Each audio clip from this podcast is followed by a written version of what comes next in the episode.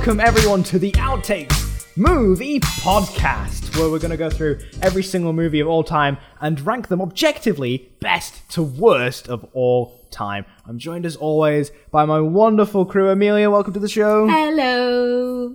Joe, welcome, of course. What's happening? Jacob, what's up, man? I'm here as well. Hey, there he is. now then, this week we are covering a very interesting movie. We are covering The Shining. Before I hand off to Joe to take us through the movie, um, I want to go through two things. First off, um, make sure you've watched the movie as well, and let us know what you think of The Shining as we go through the movie.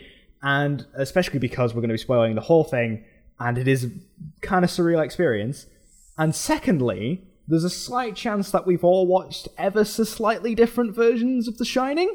Yeah. Confirm. Yeah. Yeah. So, Yeah. so I watched the uh, extended Blu-ray version, the two and a half hour version. Amelia, you saw it in cinema, correct? I did. Yep. And that was the longer one as well. Um, Jacob and Joe, what, which versions did you watch? Plain old I now TV the- one, which I think Yeah, is the now short TV one. The, the, the short one without. dude. Yeah, it's Fair which Okay. is really bad because I have it on DVD as well, so I could have. I. I was like, eh, it's on now fine. too. My PlayStation's already on. It's fine. But We've all was a mistake experienced it differently. Maybe that. Yeah, will that's good, as we go that's in. good. Yeah. Yeah. So Joe, Well, I have. Uh, yeah. take it away, man. Tell us about Awesome. Shining. So, um, right. So, right before we actually get into the actual Shining, I wanted to ask like a really simple question. What does everyone think of Stephen King and his writing? He's an intriguing fellow. to say the least. He yeah. prob- I've never read any of his books. He probably writes the most coherently of anyone field on cocaine. that's that's fair. He does seem like a crazy guy. Like he seems really kind of like whenever I see him in interviews or hear stories about him, you're like, oh yeah, Stephen King's like that. Yeah. Well, so the only reason I actually asked is because I was going through my notes last night, and um, I actually realised that I rip into Stephen King too much. Oh. So I want to apologise to his fans right now because I'm gonna give a, like a bit of a spoiler. I do not like Stephen King. I do not like his writing. So I'm gonna state that right now. So apologies if you are a fan of his. But yeah, The Shining. Um, so uh, this is this is I think this is one of Stanley Kubrick's best films, um, and obviously it's based on the book of the same name uh, by Stephen King. And I'm using that word "based" um, very loosely, but you know we'll get into that. In You've a got sec. two very strong auteurs there, and they all very Yeah. much want to. They both very much want to do their own thing. Like, Hundred percent. Oh yeah, definitely. Uh, right, so I wanted to start uh, this episode the way I started my Batman episode uh, with two questions. So, who had seen this film before we watched it this week? First time seeing it. first time seeing it as well. Fully. Yeah. Fully. Yeah. So, everyone, this first time for all the way through for everyone. Yeah. Yep. I knew it and I'd seen references Mad? and I'd Yeah. watched as many spoiler review kind of things that you could watch, but never seen it all the way through. No. Okay. Right. oh, and that's actually quite good actually, because like some of the stuff is uh, it's fine. Um, yeah. So okay. So question number two is what did everyone think? Like, we'll go around each person individually, but I mean, don't give away too much because obviously we get the time. at Yeah, the of end. course. But um, yeah. So I'll start with you, Amelia. You know, what what your first impressions? Just go like coming out of it. Like, what did you think Okay. of it? Um, so like I say, no spoilers. I'm not a horror fan.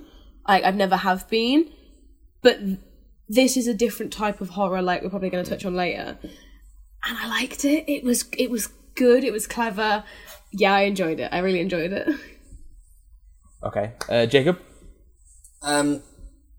So I reckon it's it's a good thing that I'm gonna have it explained to me by you lot because watching it through, I was like, okay, yeah, this is this is tense. This is good. I'm I'm, I'm enjoying this, and then some of it, I was like, wait, ah. Yeah. So, and I- I've tried watching Kubrick before, and this Yeah. you can you can tell it's Kubrick. It's got some some screechy violins in there, but yeah, I, I, I still I still enjoyed it. I thought it was a bit weird, but I still enjoyed it. Okay, great. Go on, Sam. Yeah, um, I- I agree with you. Uh, I'm actually quite excited because in the middle of this, I do. I'm excited to teach you, Jacob, some pretty interesting filmmaking stuff. Yes. Um, Yes, because because the thing the thing about this movie is uh, it's funny we joke about the objective best to worst list um, objectively this is very good filmmaking like you can really pull some stuff out of this Um, Yeah. But similarly to you, Amelia, I don't really like horror films, and I used to think it was just because I'm a pussy. And here's the thing: I am a pussy. But Oh no, I'm a pussy. but I don't think horror plots resonate with me well. I don't think their particular type of roller coaster really lands with me because it doesn't feel like this really nice payoff at the end of like escapism. It's just like, oh, I guess that's over then. All right, good. That's usually where it goes. So I often hit, and th- it took this movie to make me realize this. A point of no return, which I will tell you what, what it is when we get through the movie, okay. where the plot fails to have any emotional power on me at all. So I can't even be like scared or tense by it anymore. That being said, I still I still stand by. It's really really high quality filmmaking, and I can't wait to get into it. Yeah. Ooh, So, so yeah. So, um, like I said, like last week, um, I had three different films that I wanted to, you know, pick from for this week, and I was I couldn't decide, and um, I literally hadn't decided even like when it came to picking. I mean, well, I did, but you know, it, I um, it, throughout the whole episode, I was like, oh god, you got to pick something. And um, for anyone who's interested, the other two films I was going to pick from originally it was between these two, and it was uh, John Carpenter's The Thing and Alien. Um, two, yeah, Nice. two Nice. films which I don't know if any of you've noticed, but because I couldn't decide between the two, I've been like bringing them up a little more in conversation to see what kind of reactions I was getting from everyone.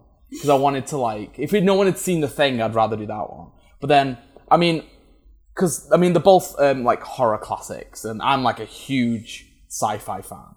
So I think that's the reason those two films like came to my mind when I was trying to think of something to do for spooky season.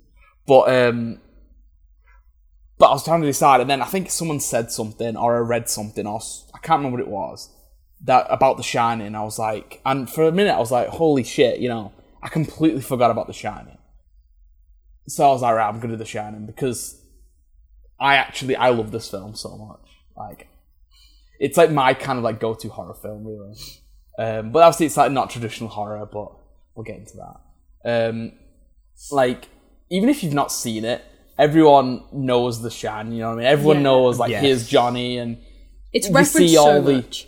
literally, yeah. So you see like hundreds of parodies, and you recognize them as references to this film, and um, like you, like um, even because I, I mean, I didn't actually watch this until like I was in like year nine anyway, but I I knew all the bits. Like um, I remember being really surprised when I first watched it and found out the main the main character's name's Jack and not John. And I was like, oh, but this is the film where he goes, he, here's Johnny, why is his name Jack? Uh, and then, like, if anyone's ever watched The Simpsons, there's that Treehouse of Horror episode where they do The Shining. The Shining. And um, she's like, give me the bad Marge or whatever. I knew that scene from The Shining because of that episode, which I don't know if that's a thingy, but That's one of my don't know if that's a favorite good thing, but- honestly, but yeah, I really like it, so I, I consider it a good thing.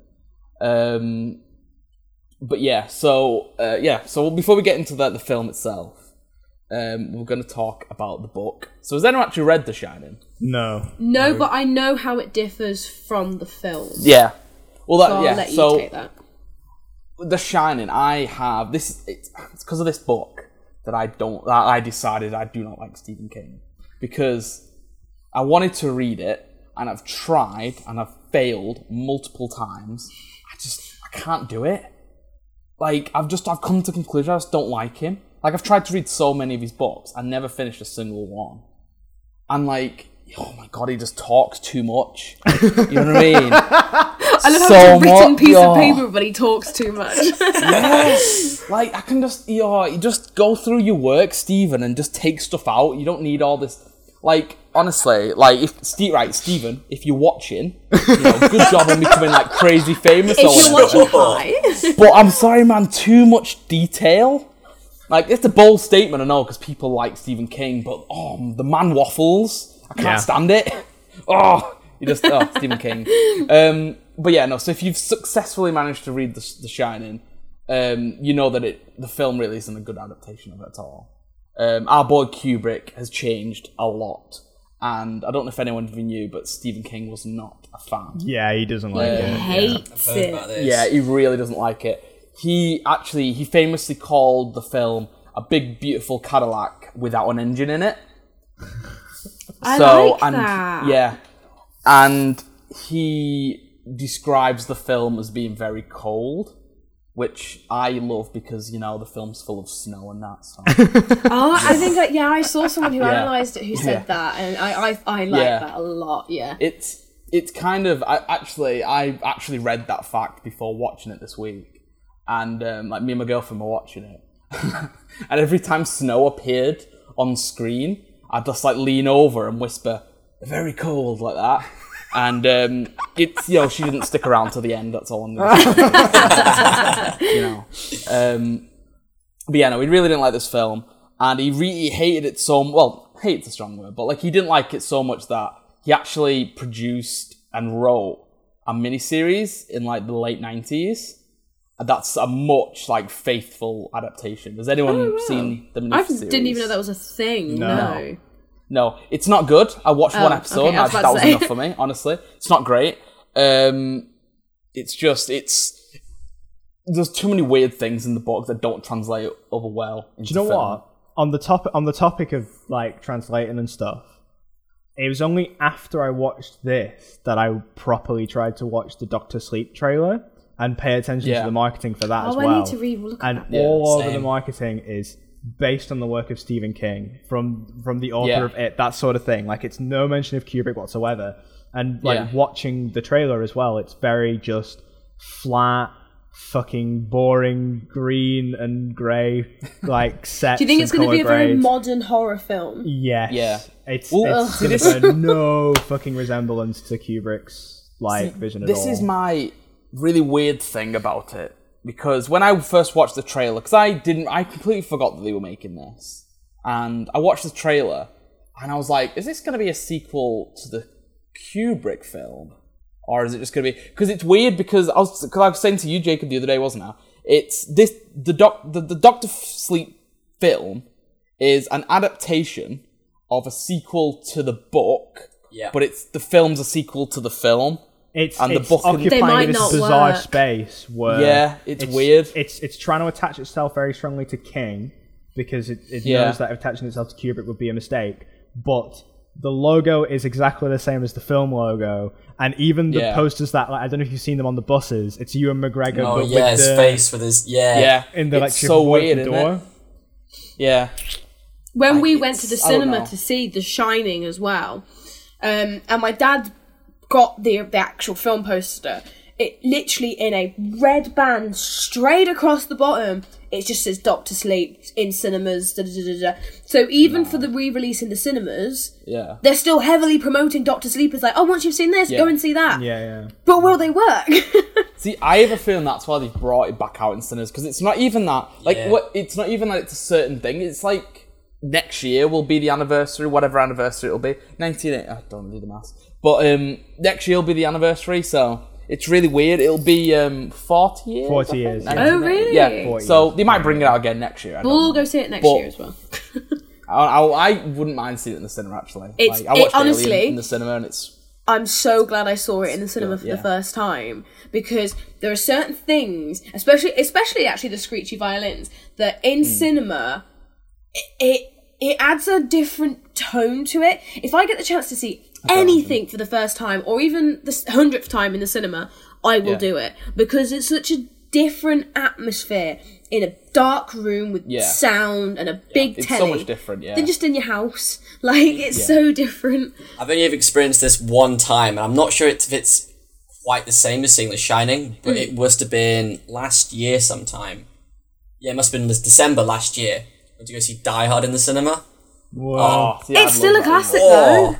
Brilliant! I love that. Absolutely, it was so. Even though I've seen Die Hard Yeah. a million times, Mm. the cinema Yeah. changes it. It's so just better. Yeah.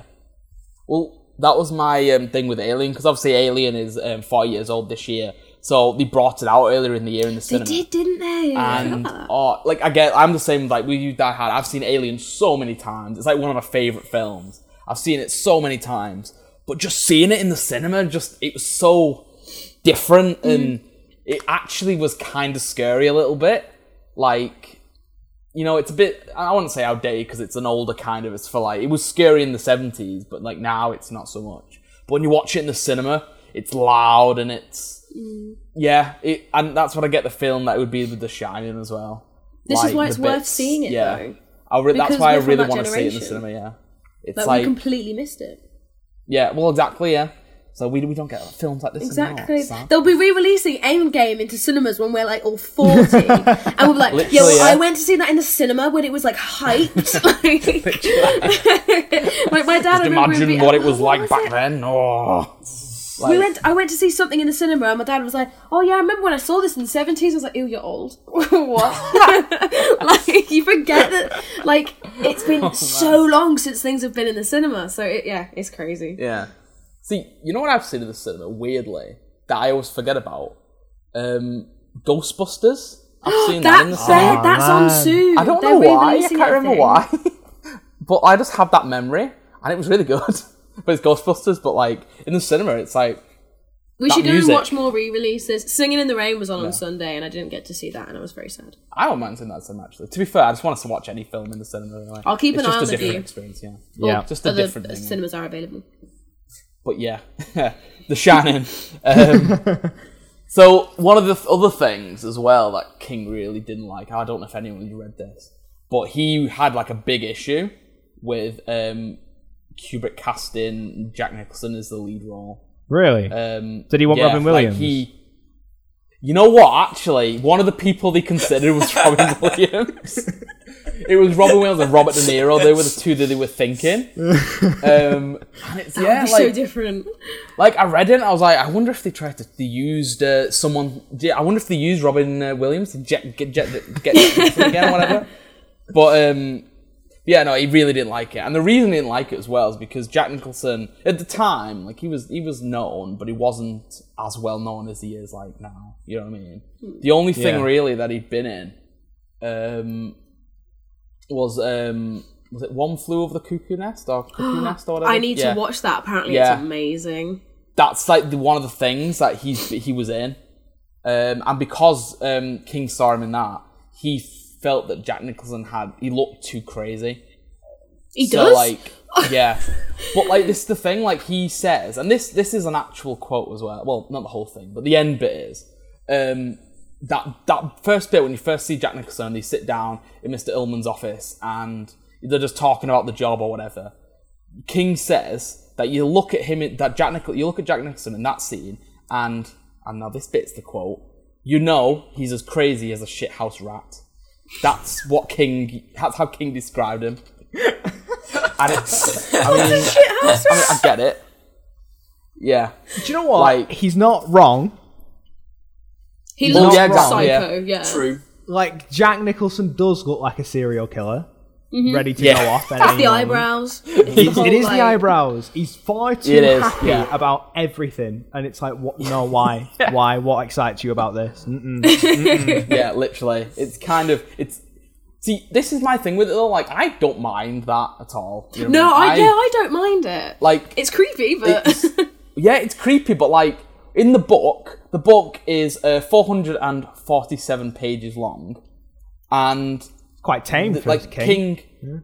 Uh, Well, yeah, that's what I have before. Have you seen it? It's about this big. It's like I put it down on the table and go like that. Um, but um, yeah, so like Stephen King's his issues with Jack Nicholson was that the story of the char- the main character is that he's a normal, just a normal guy, and then he just gradually becomes crazy. You know what I mean? As Yeah. the story goes on, which you know I get. It's a good story, but like Stephen King was able to fit that into nearly 450 pages, whereas Kubrick had two hours. Also, Like- also, I don't know if this is a thing in the book. Is it a thing in the book?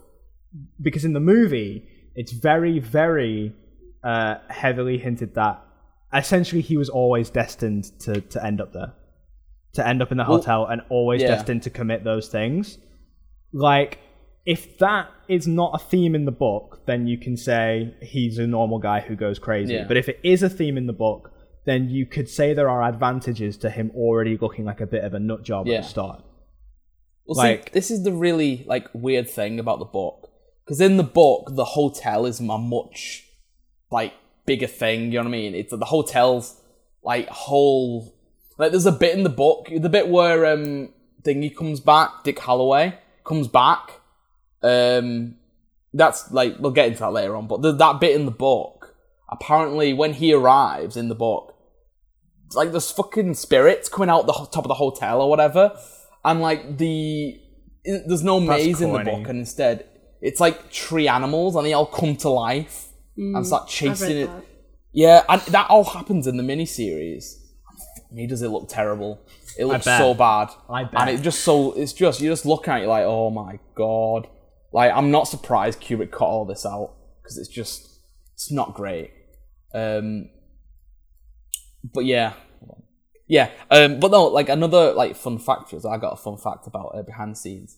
Um, it's completely unrelated, by the way. Um, I just just saw it at the corner of my eye. But you know the bit at the very beginning. Oh, you know what? You know. you know what? It's, because I messed up. I missed a bit out in my notes. Yeah. So right. Originally, apparently, one of the other people they were thinking of casting for Jack was um, Harrison Ford, which I don't. I'm not 100 percent sure if that's entirely true because 1980 they were filming this in 79. He would have just finished filming Empire, or Empire came out in the same year. I think did it? Yeah, Empire came out the same year. So he wasn't really that famous. He hadn't done Blade Runner yet, and he hadn't done it Raiders of the Lost Ark, which they actually Raiders of the Lost Ark was delayed because of the filming for this film.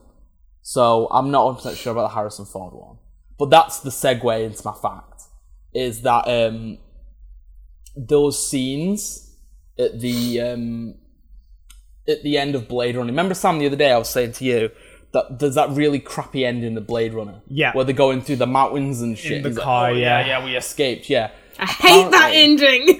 It's so bad, yeah. But those clips of it like flying over the mountains were um out over the credits. That's like outtakes. From the Shining. I Hey. see. I come from a Blade Runner that's- family, so I knew that. It's it's so mad. Yeah, it's yeah. So it's yeah. They're all outtakes from this the, the opening scene. And it's really weird. But is then it's shit. So just they cut it out because it's a shit ending for that film. Um, There's another link to Blade Runner in this film, which we'll get to a bit later when we talk about the scene as well. But just thought I'd let you Okay. drop that nugget. Excited to hear about that one because I only have the one Blade Runner fact. So I don't know that Uh, fact. it's not. It, I guess I don't know. It, it's not fact, but like it's a. Did you know? Carry on. Right. Here we go. Yeah, so yeah, so um back like I said before, Raiders was obvi- Raiders Lost Ark was delayed. And one of the reasons it was delayed, did anyone ever hear about what happened on the set near the end of the filming for this film? Does anyone This know? film? Yeah, this film uh, The Shining. It was filmed at um Elstree Stu- El- Elstree? Yeah, Elstree Studios in London. There was like a big thing that happened at the end of this. Does anyone know No. it? Was there No. Big fire and all their fake Yes. snow melted? Oh, there was a fire? Yeah, there was a fire. Yeah, no, literally, yeah. So the bit because obviously Kubrick had this weird thing where at the near near the end of his life, he didn't like traveling that much, so he did everything in in England where he lived. So all of the interior shots were filmed here. Um, all the any shots that required him to leave this country, he, someone else did it. He wasn't present for it. So all those opening shots, he wasn't there for that. Um, it was the same like when you watch um, Full Metal Jacket that bit where they're meant to be in Vietnam at the end, that's um, an old oil refinery or something somewhere near London, and they just transported a bunch of pine trees in or whatever to like make it look like Vietnam because he refused to get on a plane and go to Vietnam.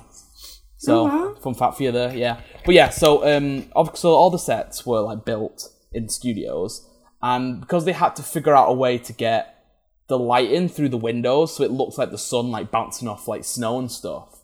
They had to use a lot of lights. And near, near the end at they, they finished filming all the scenes but one of the sets caught fire because of the light and apparently it cost them 2.5 million dollars to rebuild the, the, the studios. And that's why raiders was delayed and they actually the, in the brand new studios they filmed that you know that bit in Raiders Lost Ark was in like the snake chamber? And they Yeah, have that yeah. really high ceiling. The reason they got that so high and it wasn't like CGI or whatever is because they could build it in the new studio. So um, I don't know if any of you have seen it there's a famous picture of Kubrick and he's like stood in like a coat like laughing or whatever and there's like rubble around him and that's because he was there. He, he went to the, the rubble and was just like, they just took a picture of him laughing because the set had burnt down after they finished singing it. I mean, at least And it's he- got a bit of I love the then. picture so much. he's just there, like yeah, he's just like happy laughing or whatever. I've not seen Um, that. And yeah, it's it, you gotta look. It's, it's a famous Kubrick picture. You, you it might be one of those things that you've seen it, but now you know the context of it, so it oh, okay, it yeah, maybe. um, it's kind of ironic actually that the set burnt down because I don't know if anyone knew this, but at the end of the book, um, the hotel blows up, Yes, because of the and boiler. they cut that out of the film because you know, yeah, the boiler blows up and the whole thing blows up, so it's kind of like a nice uh, little coincidence there. Um, I mean, not for you know Elstree Studios or whoever had to pay for it, but you know, yeah. You know. Um, but there's other, there's a bunch of other things different. So like you've got um, in the book, Jack has like a croquet mallet instead of an axe, which I think is really stupid.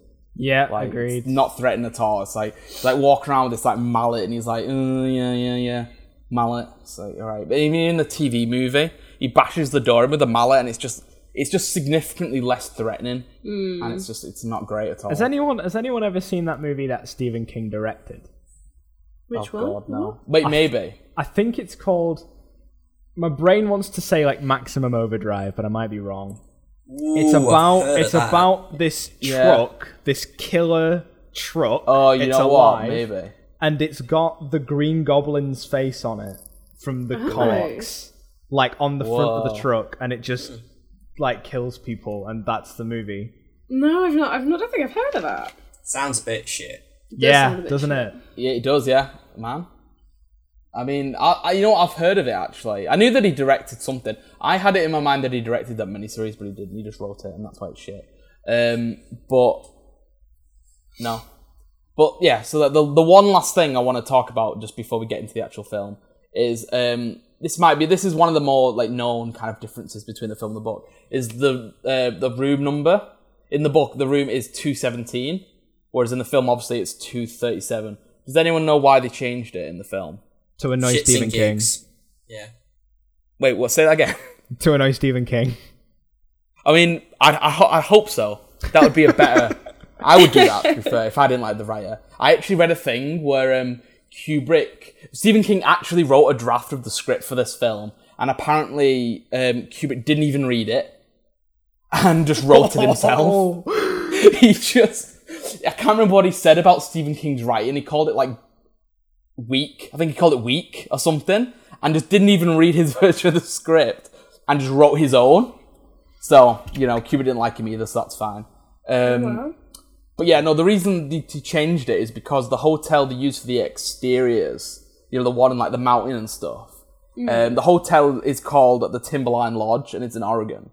Um, and the hotel management actually asked the crew, well, Kubrick, the crew, whatever studio, whatever, um, to change the room number because there was an actual room 217 in that hotel, and they were afraid people would um, avoid the room. That's really stupid. So- because if they'd yeah, have played the so- long game, people really would have wanted to stay. Well, at two. Yeah. This Yeah. is the thing. Apparently now, room 217 is the most requested requested room in the whole hotel. 217 So- Oh, 217, there isn't a yeah. two three seven, so they'll go for makes the next sense, best thing. Yeah. Yeah, so it's well, that's the reason they, would, they decided to go like really far up because there was no two seventeen, uh, two three seven.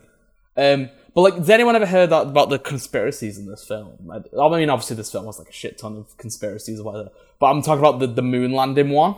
Has anyone ever read anything about the weird? Yeah, I have heard about Very this. vaguely, yeah. I do know Yeah. Kubrick's supposed to be responsible for faking the moon landing, and yeah, Yeah. So everyone always says that this film is his apology for faking the moon landing, and I mean.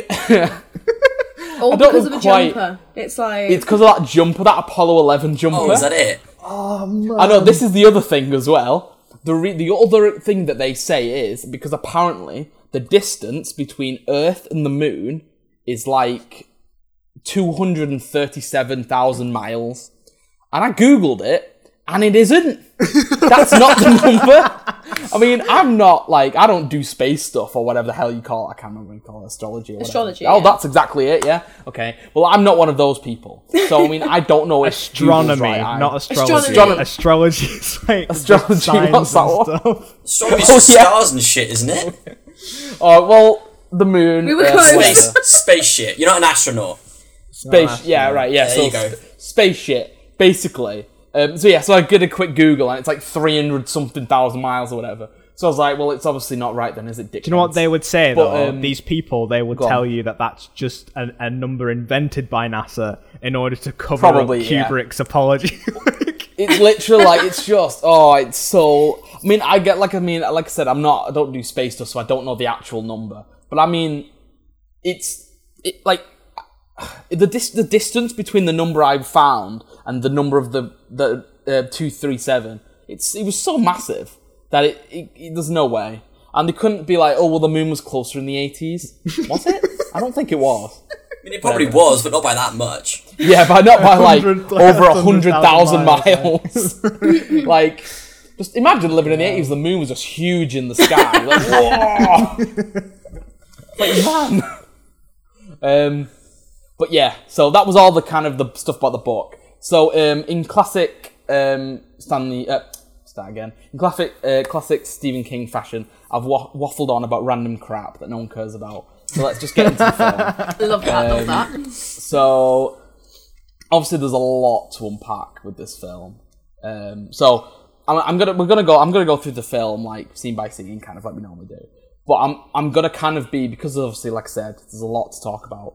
So I'm gonna kind of jump over certain Yes. scenes. That's fine. But like we'll if be here for someone has, hours. well, yeah, exactly. So if anyone has like anything they want to say about a scene that I jump over, just like jump in and Well, this give- is the you know, thing, say isn't it? whatever, yeah. Is I was reading a thing earlier that basically, so you know, the the, the opening credits. Would anyone Yeah. say there's anything particularly interesting about those credits? They're so long. Spooky. The- Kubrick British. scholars would say there's lots interesting. For example, Oh, God, the way of they course they do. move across the screen, uh, going like from Yeah. the, the bottom to the top, guiding the same trajectory as the car. This little Oh, Jesus. car as Bumblebee. Oh, whoa. Jack, Jack Nicholson's driving in Bumblebee. um, it's going the same direction, basically like a current pulling him towards the hotel that he can't possibly escape I mean, from. That is I mean- how much ink has been spilled over this movie that people are writing God. stuff like that. I mean, you know, knowing how, what Kubrick was like, it wouldn't surprise me if that thought crossed his mind at some point. Like he was like, "Oh yeah." See, this is my problem. With, I don't like. I like the thingy though. I like the music. Is I love the theme for this film. It's amazing. It's got all those creepy, weird sounds as it goes on, the weird groans and the screeches and things. And yeah, and okay, the, the opening scene's fine. It's got you know, it's got the nice, pretty landscapes, and you see the car going towards the thing or whatever. But oh, I just don't like the way the things go up. It doesn't. It looks like it's been made in like fucking like Movie Windows Maker. Movie Maker Yeah. or something. Quite yeah. jarring, Yeah. innit? Literally, I'm like, I feel like I'm watching some 2012 YouTube tutorial or something. You know what I mean? like, I feel like you know that song, that Dreamscape song that was in all the tutorials. Is like, dude. I feel that's gonna start in a set or some like other royalty-free song. And it's gonna come up saying yeah. like, um, "How to download Minecraft for free!" Exclamation mark! Exclamation mark! One. You know what I mean? I feel like that's gonna come on screen. Like it, it was probably fine and like edgy or whatever in the eighties, but like it just looks cheap in 2019. It- no, it you know what I mean? really like. True. just, ugh, it's just I don't know. I mean, there's gonna be like people who love the film who are gonna hear me say that and be like, "Oh, you bastard!" But you know, it's kind of shit. I'm sorry. There's probably a reason he did it, but you know, it's kind of shit. You don't even use a nice font either. Just saying. Um, but yeah. So yeah. So um, obviously, oh, crap. We get to the hotel and we meet Jack and. You know, he's looking all friendly. The the hotel looks nice. Everyone's like, "Oh yeah, everyone's happy. We're gonna go home, whatever." Um, we go into the uh, the office and we they're talking. We meet um, Wendy and Danny, and of course, like the imaginary friend Tony as well, who doesn't appear in the film. Uh, that thing that he does with his finger as well. I actually found out that that was something that um, Danny Lloyd did in his, his in his um, audition. He just did it. He just he was just like talking to his finger in his audition, and they loved it so much that they kept it in. Oh wow. So- I thought you said Yeah. like the it fucking devil unsettling. finger or I don't know. I don't know. They're Devil like- it's- finger. You guys remember Devil Remember Finger? that? yes, I do. That's what that shit was. That's all that is. Li- Well, that's probably like thing. I thought that was really weird. That seems like something like Kubrick read the book and he was like, "Oh, I don't want him to appear. I'll just do something weird instead." But no, it's not. Just like weird. It's cool. I think it's quite cool. Yeah. Um, but yeah, I was wondered as well, as well. Like, um, like Tony. How did he come up with that name? Like, because obviously, like he hears people talking to him. Maybe he hears likes Tony gangster talking to him. films. Well, this is the thing. Like, did did he like did, did he hear like Tony's voice in his head? And like one day he just appeared, and he was like, "Yo, what up? My name's Anthony, but my friends call me Tony or something like that." Like, A thick Italian That's what I mobster wanna- accent. yeah, like like he's just like, "Hey, Danny." I mean- oh, that sounds more like that guy from Star Wars, doesn't it? That like wasp. guy Watto. from- oh, oh what? Yeah, him. Yeah. oh, Danny. I mean, if you if you take if you take the idea of the Shining being a real power, then yeah, I think that's exactly what happened. Could you Yeah. imagine if it had gone like all the other way, and the the bit where like Danny describes it as a man that lives in his mouth and then crawls into his stomach? If they'd have Yeah. actually like CGI'd in a little man, like oh no. like looking over his teeth and stuff. That would be unsettling Oh, in itself. terrifying. It would. Could you imagine him just opening his mouth and just seeing like a face in the back of his throat? Or something? that would be Death horrible. Stranding. Don't like Wasn't that. Literally, yeah. Oh, that'd be, that'd be horrible. See, that's th- in the in the TV series as well.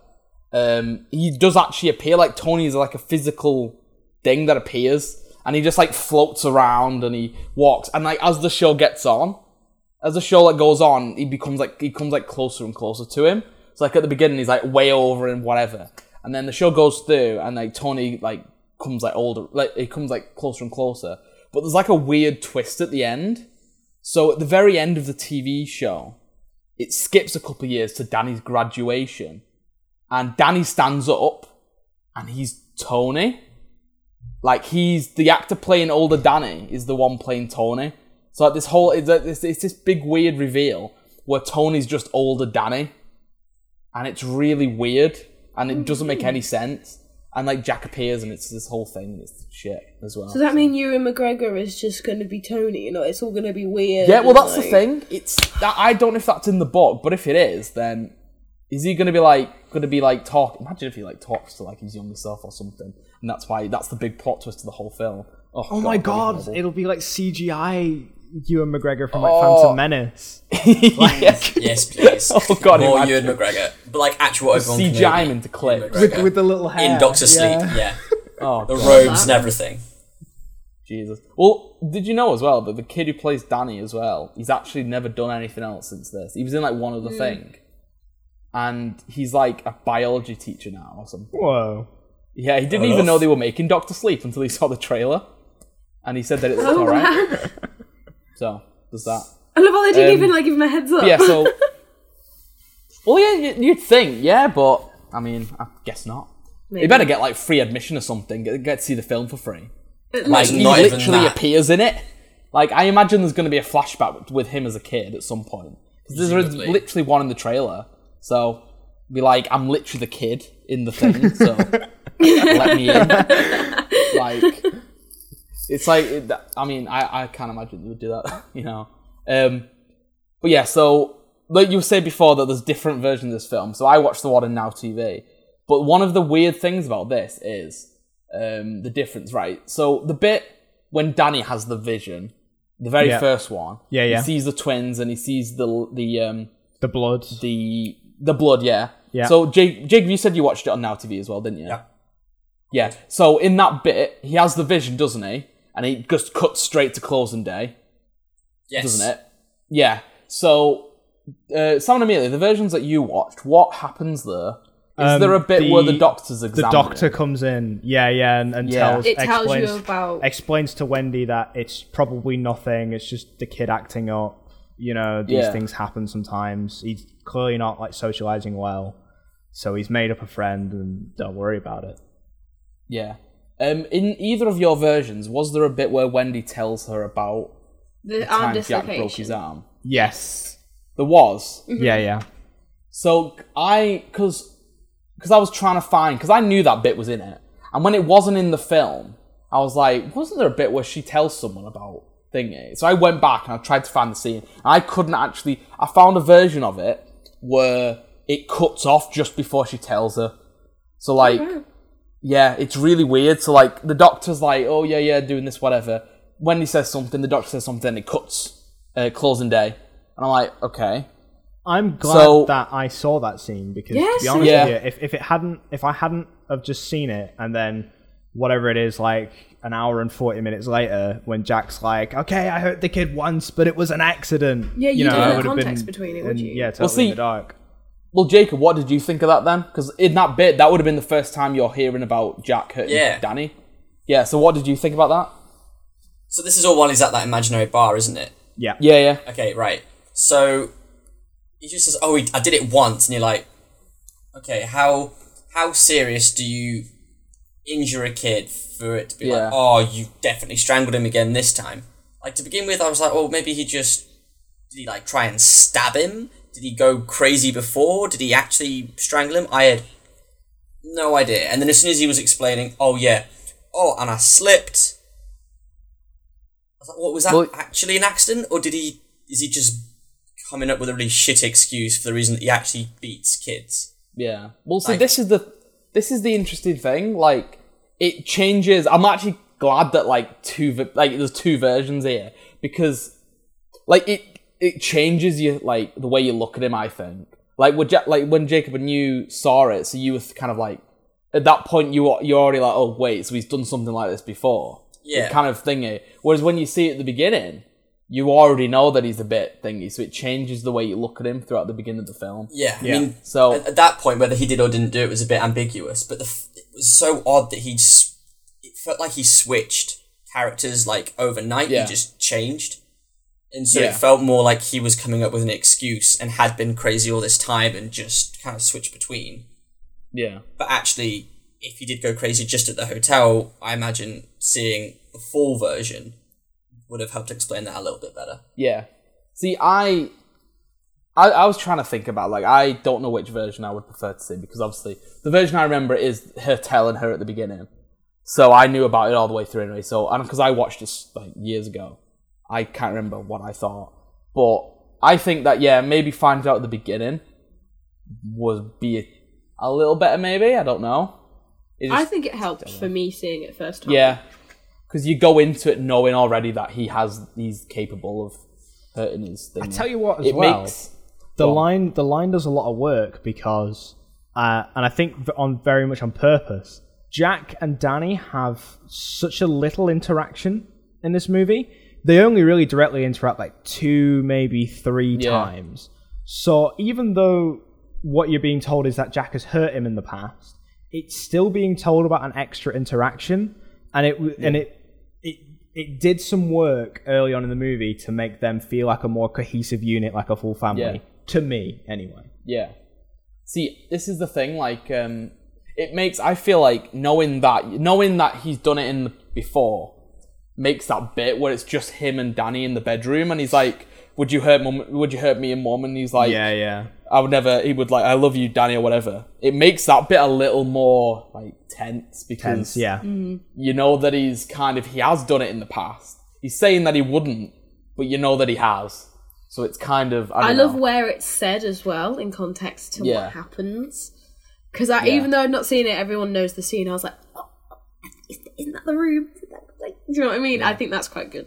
Good bit of foreshadowing. Well, yeah, it's thingy in it. It's yeah. So I think that's quite interesting actually. That um, there's different versions. I don't quite know why Sky cut that bit out.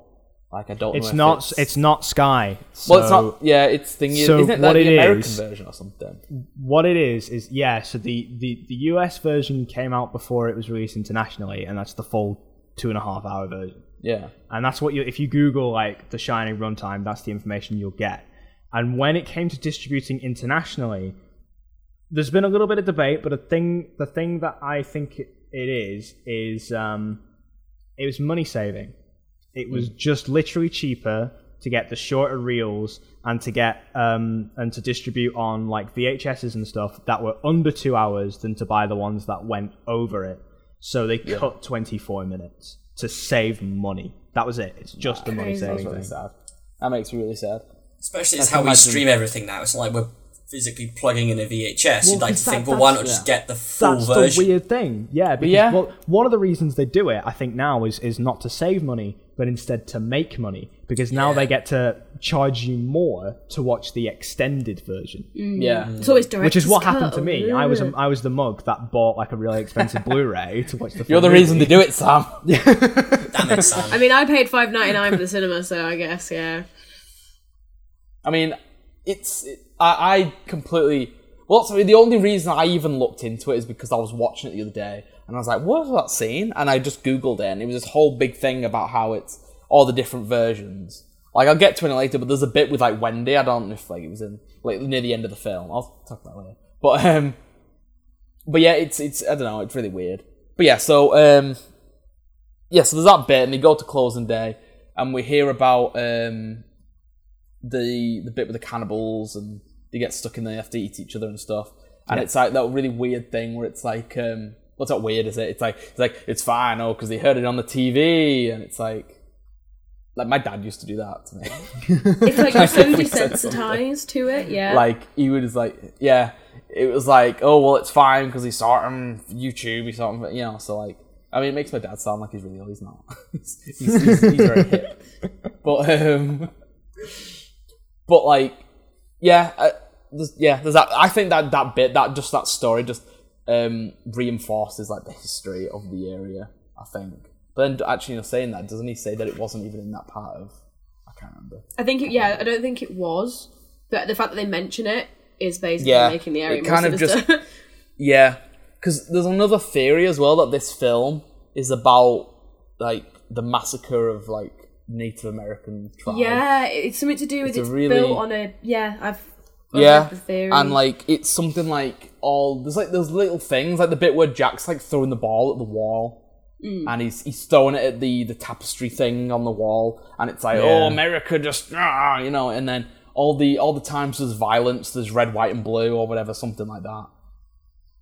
I, I didn't really read it's stupid, so I didn't really read into it that much. But um, but yeah, so yeah, so they, they look around the hotel. We get like a tour of the hotel. We see all the um, all the rooms and all the places that we uh, you know become familiar later on, um, and we meet uh, we meet uh, we meet Hong Dick Kong Hallorann. Phooey.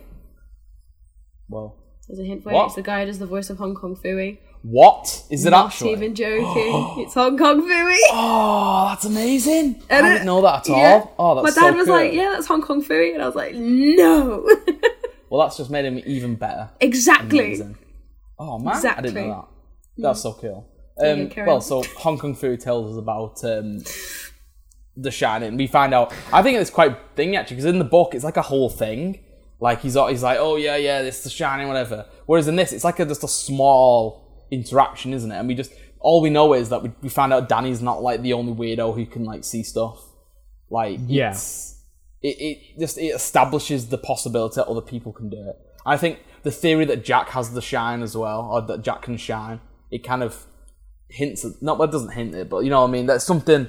It's one of the theories that the film like um, puts forward. So, but I think by you finding out that there's other people who can do it, it it it, it creates the possibility for a theory like that.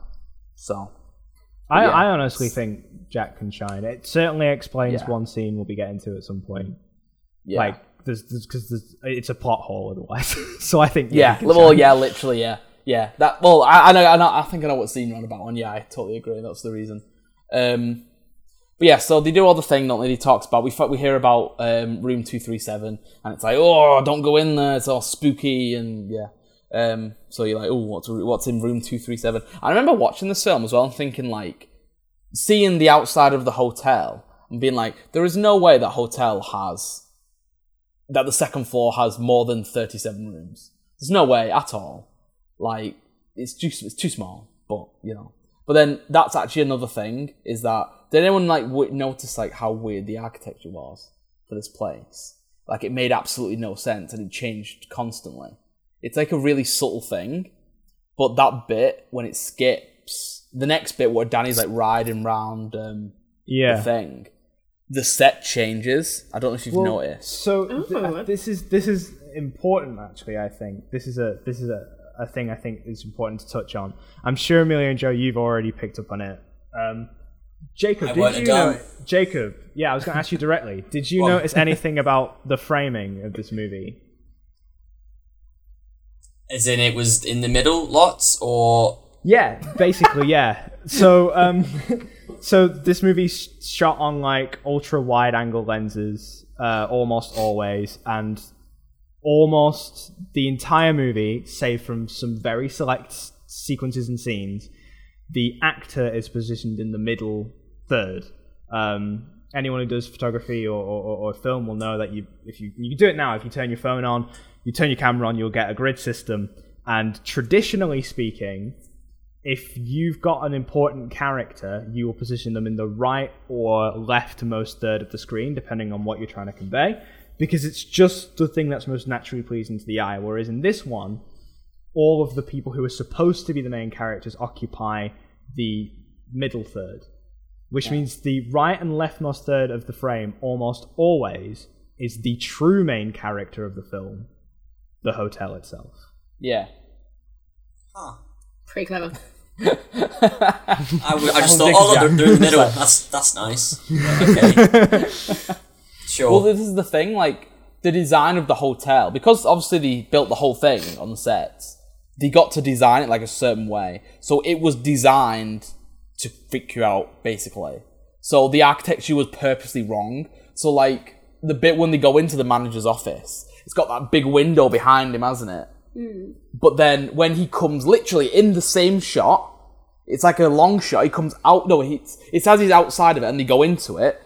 You look. There's a corridor that goes behind it, so there shouldn't be a window there. There's literally like there's a corridor goes down. It splits both ways, so there shouldn't be a window in that room.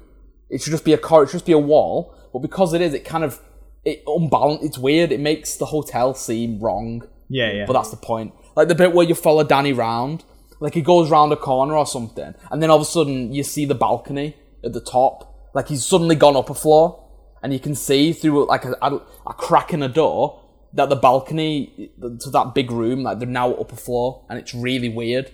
And that's kind of how they do it. And um, it's like long corridors, and it's winding stairs, and it's it's really weird. And that's one of the things that's wrong with the um, the TV series is because he filmed it in the hotel that inspired Stephen King. So it's just a normal hotel, and it just doesn't fit at all. It's just it's not.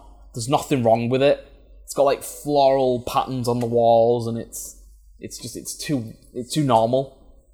And that's why I think that the hotel's really kind of like interested in this one. But yeah, so um, but yes, let's. Uh, Who do you reckon this back. shoots the best corridors? Kubrick or Ridley Scott? Oh, that's a good question. Actually,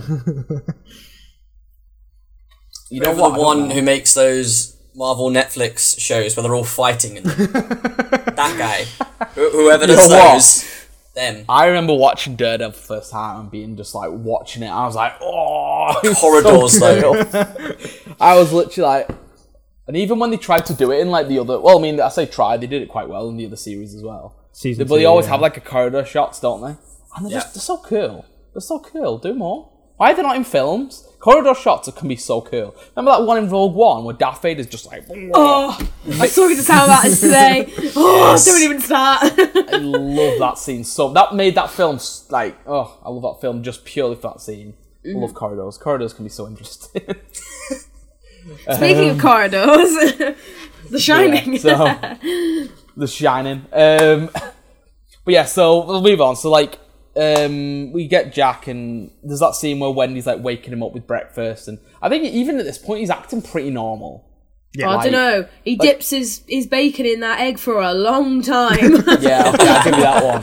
That he want, he, he's just like, "Oh, yeah, I get, I'll give Do you you that know one. what? I tell whole- you, it's like stop. Hotel has quite the influence on him in that scene. I know what you mean. Um, but like, yeah, I mean, other than obviously the the bacon and the egg thing, um, he's acting pretty normal. Yeah.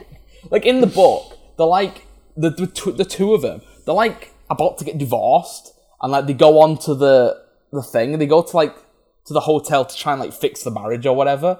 But here, they're just kind of like happy. He's like, "Oh yeah, I'm gonna do some writing," and she's like, "Oh yeah, go for a walk. Oh, it's fine." And he's like, "Oh yeah, books and stuff," and it's I don't know, it's weird. And then obviously they cut to the Jack's throwing the ball around, and he's obviously like putting off his writing or whatever. Um, and they go around. Uh, we fa- like see the maze for the first time properly here as well, and it like establishes it. And it's like you know all that stuff. Um, I really like that shot as well, where he like leans over the maze and you see them. Like, Yeah, in Really middle. cool. Um, fun fact for you as well. I've uh, I've actually seen the prop they used for that scene in real life, like the actual the Where is maze. So earlier this year in summer, there was like a Kubrick expedition in London. There was. Yeah, and me and my mate went to it, and that was the only reason we went to London to go to this Kubrick expedition. I also saw Buckingham Palace that day as well for the first time in my life. Nice. It wasn't as good. Um, but Mona um, Lisa was thoroughly disappointing. yeah. it's like thingy. I mean, well, no, Liz was home, so that was kind of awesome. Well, no, it wasn't. It was fine. This was- Oh, um, Lizzie. well, I mean, I, I don't know what to do. I'll stand outside someone's gate and just look, oh, yeah, the Queen's in there, right? Everyone's like taking pictures. But yeah, that's a whole different thing. That's just British tourism or whatever. But yeah, no, I've seen like the actual, yeah, the maze they used in the film. And I should warn you as well, because I did this while I was watching it with a girlfriend, and that was one of the other reasons she left halfway through. Every single time something comes up on screen that I've seen in real life in this expedition, I will point it out. Because Nice. literally, so I was watching it, I was like, I've seen the real version, I've seen that in real life, and Flex. seen that, and yeah, literally, it's a weird thing to think, but yeah. So I'm gonna do that throughout this, so just Okay. be prepared. Um, so yeah, obviously we got we got him looking over the maze, and it's got a cool shot, and she's like wandering around or whatever.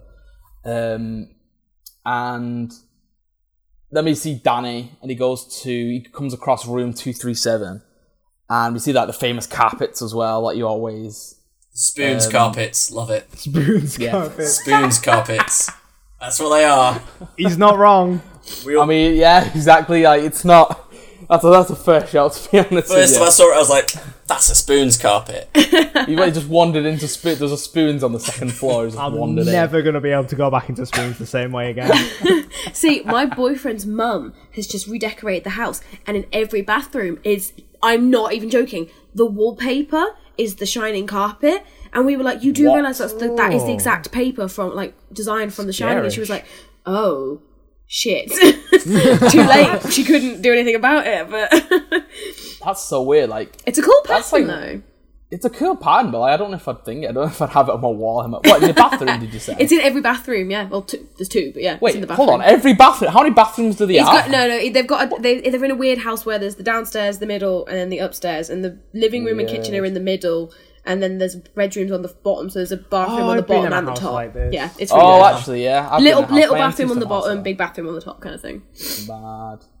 I mean, Yeah, he doesn't live in a mansion.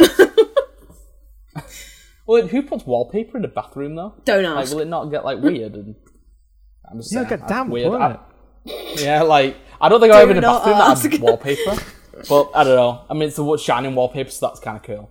Um, but yeah, so my only issue with this scene actually is the fact that like he would have had to have dragged that bike up like two flights of stairs. Like, who's got the effort to do that? You know what I mean? Like, if yeah, I'd cut done to that, the scene of him like. He's literally just like he's like five or six or something. Man, he was dragging that bike up them stairs or something. Bit of a like, lift, scuffing right? up the carpet. Yeah, they've got lifts. Well, I mean, I Comes out of suppose, them. yeah, but Yeah. oh yeah, maybe. Yeah, but they're then, yeah. they're bloody. Just so like maybe parking you in, want to go near parking into the lift or whatever. Is he tall enough to reach the button? This is this is a completely unrelated. Do you know what? Do you know what's really good in this scene? I mean, it's good in the whole movie. Sound design is very, Yeah. very good. It is. And I love in this scene the the difference between hearing the wheels on the hardwood floor and then the carpet. It's unnaturally been manipulated to sound like it's sort of the Oh, sound's yeah. being drowned and like it's underwater. Yeah. It's great. It's really cool. It's really cool. I love the sound design in this film. It's so Mm-hmm. good. Oh, there's a bit later on. I'll talk about it a bit more later on. But it's just the way the sound like works with what's happening in the scene. Like when someone Mm-hmm. screams and it goes, "Meow," or something like that. Like spikes. It's so good. But it's like you said with the screeching violins.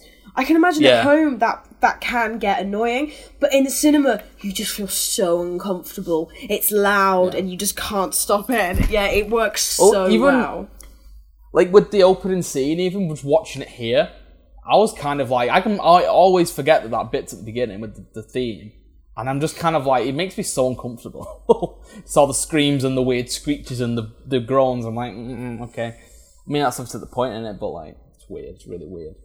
Um, but yeah, so obviously then we move on. There's the bit uh, where he's writing away and Um, it does that really thing. Is it? Is it? I think it's this bit where Danny's about to go into the room, but then he doesn't, Yeah. and then the, the music gets like really, really tense and tense, and then it just cuts suddenly to Jack just writing, and he's like, it's like goes really silent, and it's just him typing. And then obviously Wendy walks in, and this is the first kind of time that we see him being like confrontational. Yeah. Um, so the bit uh, interestingly about this scene actually is that apparently this scene was kind of like co-written between Nicol- uh, Nicholson and Kubrick because Jack Nicholson was a writer while he was acting, and he told Kubrick a story about about how the person he was living with, whenever he was writing and the person he was living with would come and distract him, he would get really agitated and really angry at her. And so Kubrick wrote this scene for him to do. So his reaction, like the bit where he's like, um, if you see me typing or you see me do anything, just assume that I'm working, kind of thing. That's apparently something off, that he would yeah. actually, yeah, that's apparently something that he would actually say. So that's why Ooh. he's, I was, yeah, like I always get the feeling that that bit is, um, that's like a really, you get like, I don't know, that's like, I don't want to stingy because it's not, it's one of my favorite scenes ish, kind of. I mean, it's really aggressive, but like the way he, it's a genuine acting. I think. Like if I was Oh, that going he into means it. acting, yeah, like if I was going into acting, that would be a scene that I would study. You know what I mean? Because it's really good. Because you can just see it in his face, the way he's like, he's like, you know, he's just kind of like, just fuck off. It, it's it's really genuine, and I think that's the reason is because like he's actually experienced it. Um, but does anyone actually know what Jack's writing in this in this film? He never actually says, but there's a hint in this scene what he's writing.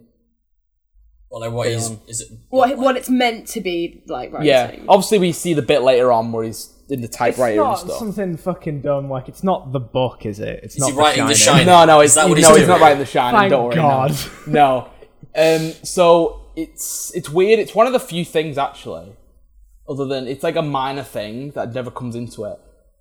Is that he's writing the same thing that he's writing in the book, and in the book he comes to the hotel writing some other thing. I don't know what the other thing was, but while they're there, and this is like a big moment in the book, is he's looking around the hotel and he finds like a scrapbook of all the his, like the history basically of the hotel, and that in the book is the moment the hotel kind of like grabs him, and he becomes like that's like happens in the beginning, and that's the, the moment he becomes like you know the hotel starts to change and make him crazy.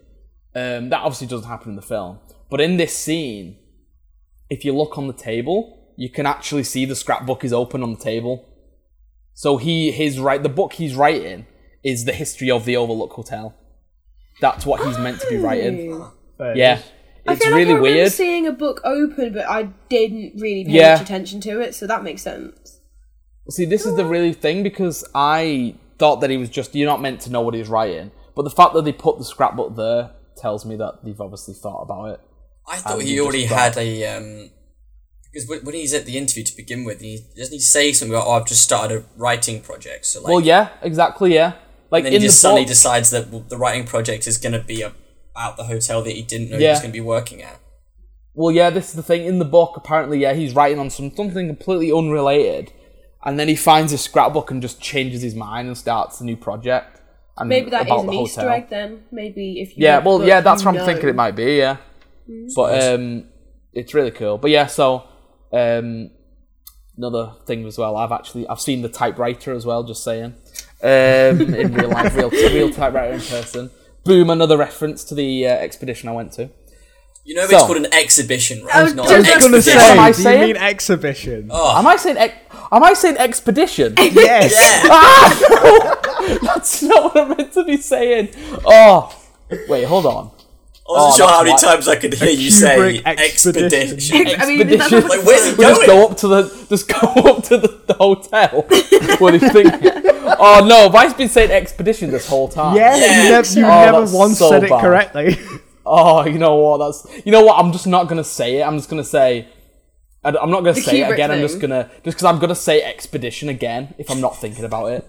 Oh god, does that mean that every time I tell people about, it, I've been saying, "Oh yeah, I went to this Kubrick expedition in London, going around Quite his possibly. house." no one's had the heart to tell you. Like, Oh, you know what? I hope that's actually not the case. Oh, jeez. it's only angry, tired Jacob at quarter to eleven who's like, "Fuck off!" Exhibition. Oh, well, I'm only one of those things. I mean, I haven't had tea yet, so I don't mind if we wrap this up sooner.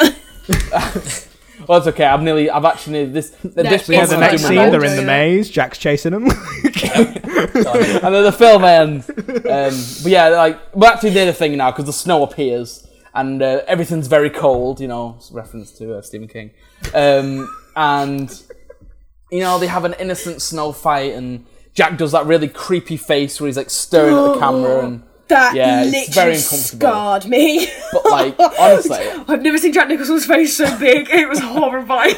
I like to think that that's just that's just Jack Nicholson's resting face. And Yeah. he Yeah. was whispered Resting to the camera, face. but camera guy was like, "Hey, yo, man, get that on camera quick before he moves." and it's just while they were on a break. I like to think that's what was happening. It's just Jack would just be Maybe. like, "Uh," like reading his lines or whatever. so creepy. But um, but yeah, so you know, we we go through, we meet the twins. It's that really weird bit where um, she's like, "Come play with us, Danny." I've seen the uh, the the dresses that they were seeing that in real life as well. Boom! Where, another where did you see that, Joe? Where did you see it? Where, where did you go to see those dresses, Joe? It was um, this place in London, and it was Oh, yeah. um, in a building. It was in a Kubrick museum. room. And it was- a brick room. Oh man. But yeah, so yeah, so uh, yeah, weirdly actually, when you saw the dresses, they played the, the, the audio of them saying that, so it was, hell, it mad creepy. But yeah, um, so yeah, weird as well, right? That bit where she's like, "Come play with us, Danny." I used to have a mate called Danny as well, right? And I would like sneak up behind him and like whisper that in his ear, and it would like creep him out every single time. But he'd never seen the film, so he didn't get the reference. And it's safe to say that we're not friends anymore. So. which is sad, but you know, but yeah, um, but yeah. So you know, obviously we're told, you know, we got the, we know who the, the girls are. They're being creepy, they're weird. I think this film established the whole like creep, creepy twins thing as well. Like I imagine that's where this came from. Um, and then uh, we got Danny's playing on the carpet, isn't he, with these trucks, and like the ball like rolls into frame. Does anyone like? Has anyone like read a thing or any seen how many takes it took them to get that shot? no. No. So I don't have like an exact number, but apparently it took them a- around 50 shots to get that right. And it's lit just the shot of the ball, the ball rolling in, like Oh, that's annoying. literally, yeah. But yeah, so then um, Danny goes into the room, and then there's Jack screaming and shouting, and he's having his nightmare, and he comes and he tells um, he tells Wendy that he's having a nightmare about killing his family. And while I was watching it, um, but like Beth turned to me and she was like, "If you woke up and told me you had a nightmare about killing me, I'd be out the bloody door." Which is a fair enough point, you know what I mean? Like, if someone woke up and was like, "Oh yeah, I just had a dream about murdering you," you'd be like, "All right, bye." Not even like it'd be, it'd be gone. Um, so obviously Danny shows up. He's got the things on his neck, and she blames Jack, which you know, I mean, is natural because she knew she didn't do it, and obviously she's like, "Well, you're the only other person." So, um, and he does that really weird thing where he's like sat in the chair and he's like, like you know that really kind of thing with his neck, where he's like looking at her with like his wide eyes and his kind of like crazy look. Um, he's doing that, mad creepy. So uh, Jack goes for his drink, and we find out in the scene that he is a recovering alcoholic, uh, which is like a known thing in the book. But like he's been in recovery a lot longer in the book, whereas in this is what is it like five months? Or Five something, or- months. Yeah, something like that. Yeah. Um. So this is that, like I said, with we were saying before, this is the first time like Jacob, for example, would have found out about the um him hurting Danny. So you'd be like, all right, well, okay, weird. It's the first time you hear about him being an alcoholic, actually. Yeah, I just yeah. remembered about how in the yeah in that scene where he says about Danny's arm, she's like, and he never touched a drop since. Yeah, So yeah. I think I feel like you need Yeah. Oh, that yeah. information. It's an Oh, important yeah. thing. Yeah, it, there's other things that I would have cut than that scene, to be honest with you. Yeah. Yeah. There's a lot of just long corridor shots of just like slow zooms. Like you, Shut you them up could, a bit. yeah. like you could have slowed down like Danny's bike ride and stuff. You know, just Mm. a little bit. Like Yeah, like just cut bits and pieces here and there. Just make Yeah. shoot scenes like slightly shorter and things like that. Like there's it, like cutting whole scenes seems like a bad decision, especially that one. You get a lot of information in that scene, but I don't know. Um, so yeah, Wendy comes in, she tells him that someone's in the hotel. I love his reaction in this scene. He's just looking at her and he's like, "You out of your fucking mind?" And he's just like, his reaction's amazing. he's just he's just kind of like it's a smile he does after it. He's like, yeah, fuck you, yeah, whatever. It's amazing. Um, and then obviously it cuts to Hallorann in Florida. Is he in Florida? Doesn't matter. Um, he's in that, but he's in that really weirdly sexual room. I always thought that was really weird. Yeah, Like, it we pans we out. thought that it'd be Yeah. his face on the woman just to freak us out, but like we were so glad it wasn't. Well, see, this is the thing. Like, you see the first one, you're like, mm, okay, weird, but okay. But then it cuts to the other side, and he's got one on the one. opposite side of the room as Yeah. well, and it's really weird. it's well creepy. Um, it's, but then I actually read a thing as well that the scene where it zooms in on his face, and he's all like, yeah, he's all, I don't know what's he doing. He's doing, he's, he's like horrified or whatever. Isn't it when they're having a moment? Yeah, him and Danny. Are Yeah, having he's, that he's like seeing together. the thing, isn't he? Yeah, because he goes into the um the room, doesn't it, at the same time, and Danny's like. Kubrick, he, he, does, that classic Kubrick thing when he wants to scare you, where he just cuts straight to someone making like a scary face or like scream. And he, he does it in 2001 as well. Literally, yeah. The bit at the end in 2001, he does it in that as well. It's really creepy. That should just be Um, the thumbnail of this video. Just all of us going. Oh, yeah, literally, yeah. um, yeah, so a, a fact about when they were filming that scene as well is um, the guy who plays Hallorann is a guy called Scatman Crothers, I think. Yeah. And he apparently, because they had to do that scene so many times, he, I mean, again, I don't know how true this story is, but this is what I heard, is that he actually broke down in tears because it took them so long to do it. Because he had to do it so many times, and it was so, he was put under so much pressure or whatever. Um, but yeah. So um, Danny and him have this weird moment, and Jack goes into the room, and his natural instinct when he sees the woman who supposedly hurt his child is to kiss her. Honestly, Yeah, and then Weird. He's a horny And he- boy. you literally, horny and there's boy. like instant karma for that because she turns into a creepy old woman, and he's like, "Oh man!" And then when he goes back, he doesn't even tell Wendy about it because he's like, "Man, I don't even want to tell her about that. You know Embarrassing." When she's chasing him and like cackling, I was cracking up, man. It's it was funny. really funny. Do you know what is really funny in this movie? Every time it crash zooms in on something, I love Kubrick it. fucking loves his Yeah. crash I love that, you know, when it zooms, like goes. well funny. It's amazing. I love it so much. They don't do it anymore, and they should because I love that. I love that, like just zooming in on something. It's beautiful. The closest you get, funnily enough, the closest you get is like stuff like Brooklyn Nine Nine, where it'll like zoom in a little bit to Yeah. accentuate a joke. Yeah. yeah, I love I think it's stuff a good like that. technique. People are lazy. They don't want to have to because for a shot like that, you'll have to quickly focus it again and Yeah. know exactly what you're focusing it to. People are just lazy.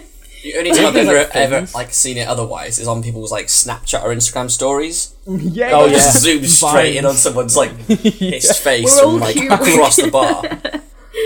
See, it's a, see, in the eighties, that might have actually been scary, but these days, it's just like a comedy thing. Like literally, Yeah. like if I was making a comedy film, I would use that. I would like utilize the shit out of it. You know what I mean? Because it's funny as fuck. Um, Maybe that's why yeah, we're so- okay watching older horror films because they, Yeah. they to us they're not scary. Yeah, they're not scary now, yeah, because they used do things like that. Things that used to be scary that aren't anymore. But you know, um, yeah. So then we see like Dick's on the phone, and he's like, um, he's like, oh yeah, yeah, go check him on. He's like, yeah, yeah, well, we'll send a squad car up there, which they don't. Um, I don't even know if they say it, do they? I can't remember. They talk Don't about No, try they and, like, just say they're gonna talking. try and rig him. Oh, they try and ring them, and then when no one replies, they just don't do anything about it. Yeah. So, you know, there's that. Um, and then obviously we see Red Rum for the first time. Oh no, we did we see it earlier on? No, this is the first time we see Red Rum, isn't it? I it? think we Yeah. do. Right, we, it's on- it's like in a flashback or a flash something. Oh yeah, It- this is this We bit. see yeah, it 'cause very it- briefly. Yeah, and then like Jack. See, even this scene when Jack comes into the room, Jack's still kind of not acting like a possessed man. You know what I mean? He sits down. He was like, "There was no one in there," and he's like, "I think he did it to himself. He'll be fine in the morning." Don't have... see. And then he doesn't actually become. An... He becomes annoyed when she suggests them leaving. And he's like, oh, Yeah. oh well, I'm writing and I'm in the mood. Of, I'm, I'm in the Do you not mood. it, realise I have you want me to- people? I have this contract. He's Literally, scary yeah, like, when he gets angry. see, that's- like he probably didn't need to shout at her and have a go at her. but, like No, that's an not at actual valid argument. Be like, you could just be like, I mean, we could, but like, I'm, I'm in, you know, I'm writing and it's it's in a thing. He kicks off at her and he goes out the room, and then we obviously we go to the ballroom and meet Mr. Grady and go into the bathroom. and there's that really unnecessary use of the N word like three times or something Yeah, like Jack's that. a racist. Oh yeah. my It's god. It's So- like I. It takes me by surprise every single time. Like, is there any need at It- all? it was Well, funny I mean, though it, when he it characterizes him him as a a racist. yeah, I suppose. Yeah, but like, Well, so so here's the thing. Here's again, Jacob. I'm going to teach you about filmmaking. Ooh, I'm listening. I don't honestly know how well I'm going to be able to explain this. Maybe I should have visuals to aid me. Have you ever heard the term before, Jacob? 180 degree rule I've heard of 180 degrees. as a concept. Nice. We can We'll use my pumpkins. So, um, I mean, I guess I could These try are and use people. these these Pepsi cans. He's got Pepsi cans. Fuck your pumpkins, get him out of here. So, Spoopy. so, so um, when you shoot a when you shoot a scene, say you shoot a conversational scene, um, you have like your two characters like here and here, and you will choose like one side of them to shoot your camera from. So like say there's like a circle all the way around here, and in the middle you've got the line between the two, which is the eye line. You want to say for your camera, for you to, to do your two like shot reverse shots, to put your camera here or here, or here or here. You cannot put it here and here because that's really disorienting for the audience. Because when you flip between the two, so if you've got, if I put this over here and this in the foreground, as you flip between the two, when you cut, if you were to cross the line with the camera, these Pepsi cans would technically change, but stay in the same position. When you stay on the same line, they cross over like this, and you can tell where people are. So it's a very, very bad thing to break the 180 degree rule. And in this scene in the bathroom, they break it, I think, four times yeah. on purpose. So um, there are there is two rules to, to breaking it. Either if you want if you want to cross the line, you have to physically show it. So you would rotate the camera like all the way around your actors until they have you've seen them move. Or if you're trying to convey something. So in this scene, it's being used where you have Jack Nicholson here and the uh, the the caretaker here, and you can see the caretaker's face, but not Jack Nicholson's. Same thing, flipped the other way around. yeah. So you break the ru- rule in order to show their dialogue to show that there is only one person really having this conversation. That it's not, Fair not enough. really two people. It's just the one. Yeah. I actually didn't click that. till now. Filmmaking 101. Filmmaking. Filmmaking, man. I'll make you a movie maker yet, Jacob. See, I actually didn't really have much written on that on that scene, which I should have really, because it's like a pretty iconic scene. that, Like, it's a that's big also scene the in this whole scene.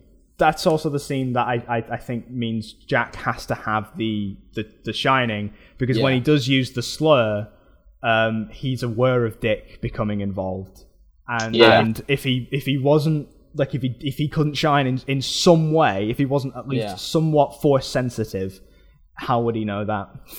Fucking force sensitive. Bloody hell. Well, That makes sense. this Yeah. is the thing as well. Yeah, like he must have some level of it because when like Dick tells Danny um, about him having it, he says that him and his grandmother could do it, which means that it goes down kind of there's like a family. It, it's like passed on. It's like inherited. So Jack Danny could have got it from Jack. Really, when you think about it, like Dan Jack could have some level of it. I, I assumed that um, the the bar or whoever like Jack ends up talking to, he's like conveying with the hotel or like whatever spooky haunted things going on, Yeah, Yeah. and then that has the ability to like shine or see other things. So they're just like Yeah. essentially telling Jack, or he's telling himself because he is now part of it or whatever. So I'm not sure if he has like at the time I didn't see it as oh he has the same ability as Danny has. It's more of he's just he's gone. He's, he's, he's a lost cause and he's That's that's fully how possessed and got Yeah. Oh, the yeah. hotel's power basically. Hmm. Yeah. Well, I always thought, yeah, that the hotel was it was the hotel that was doing it.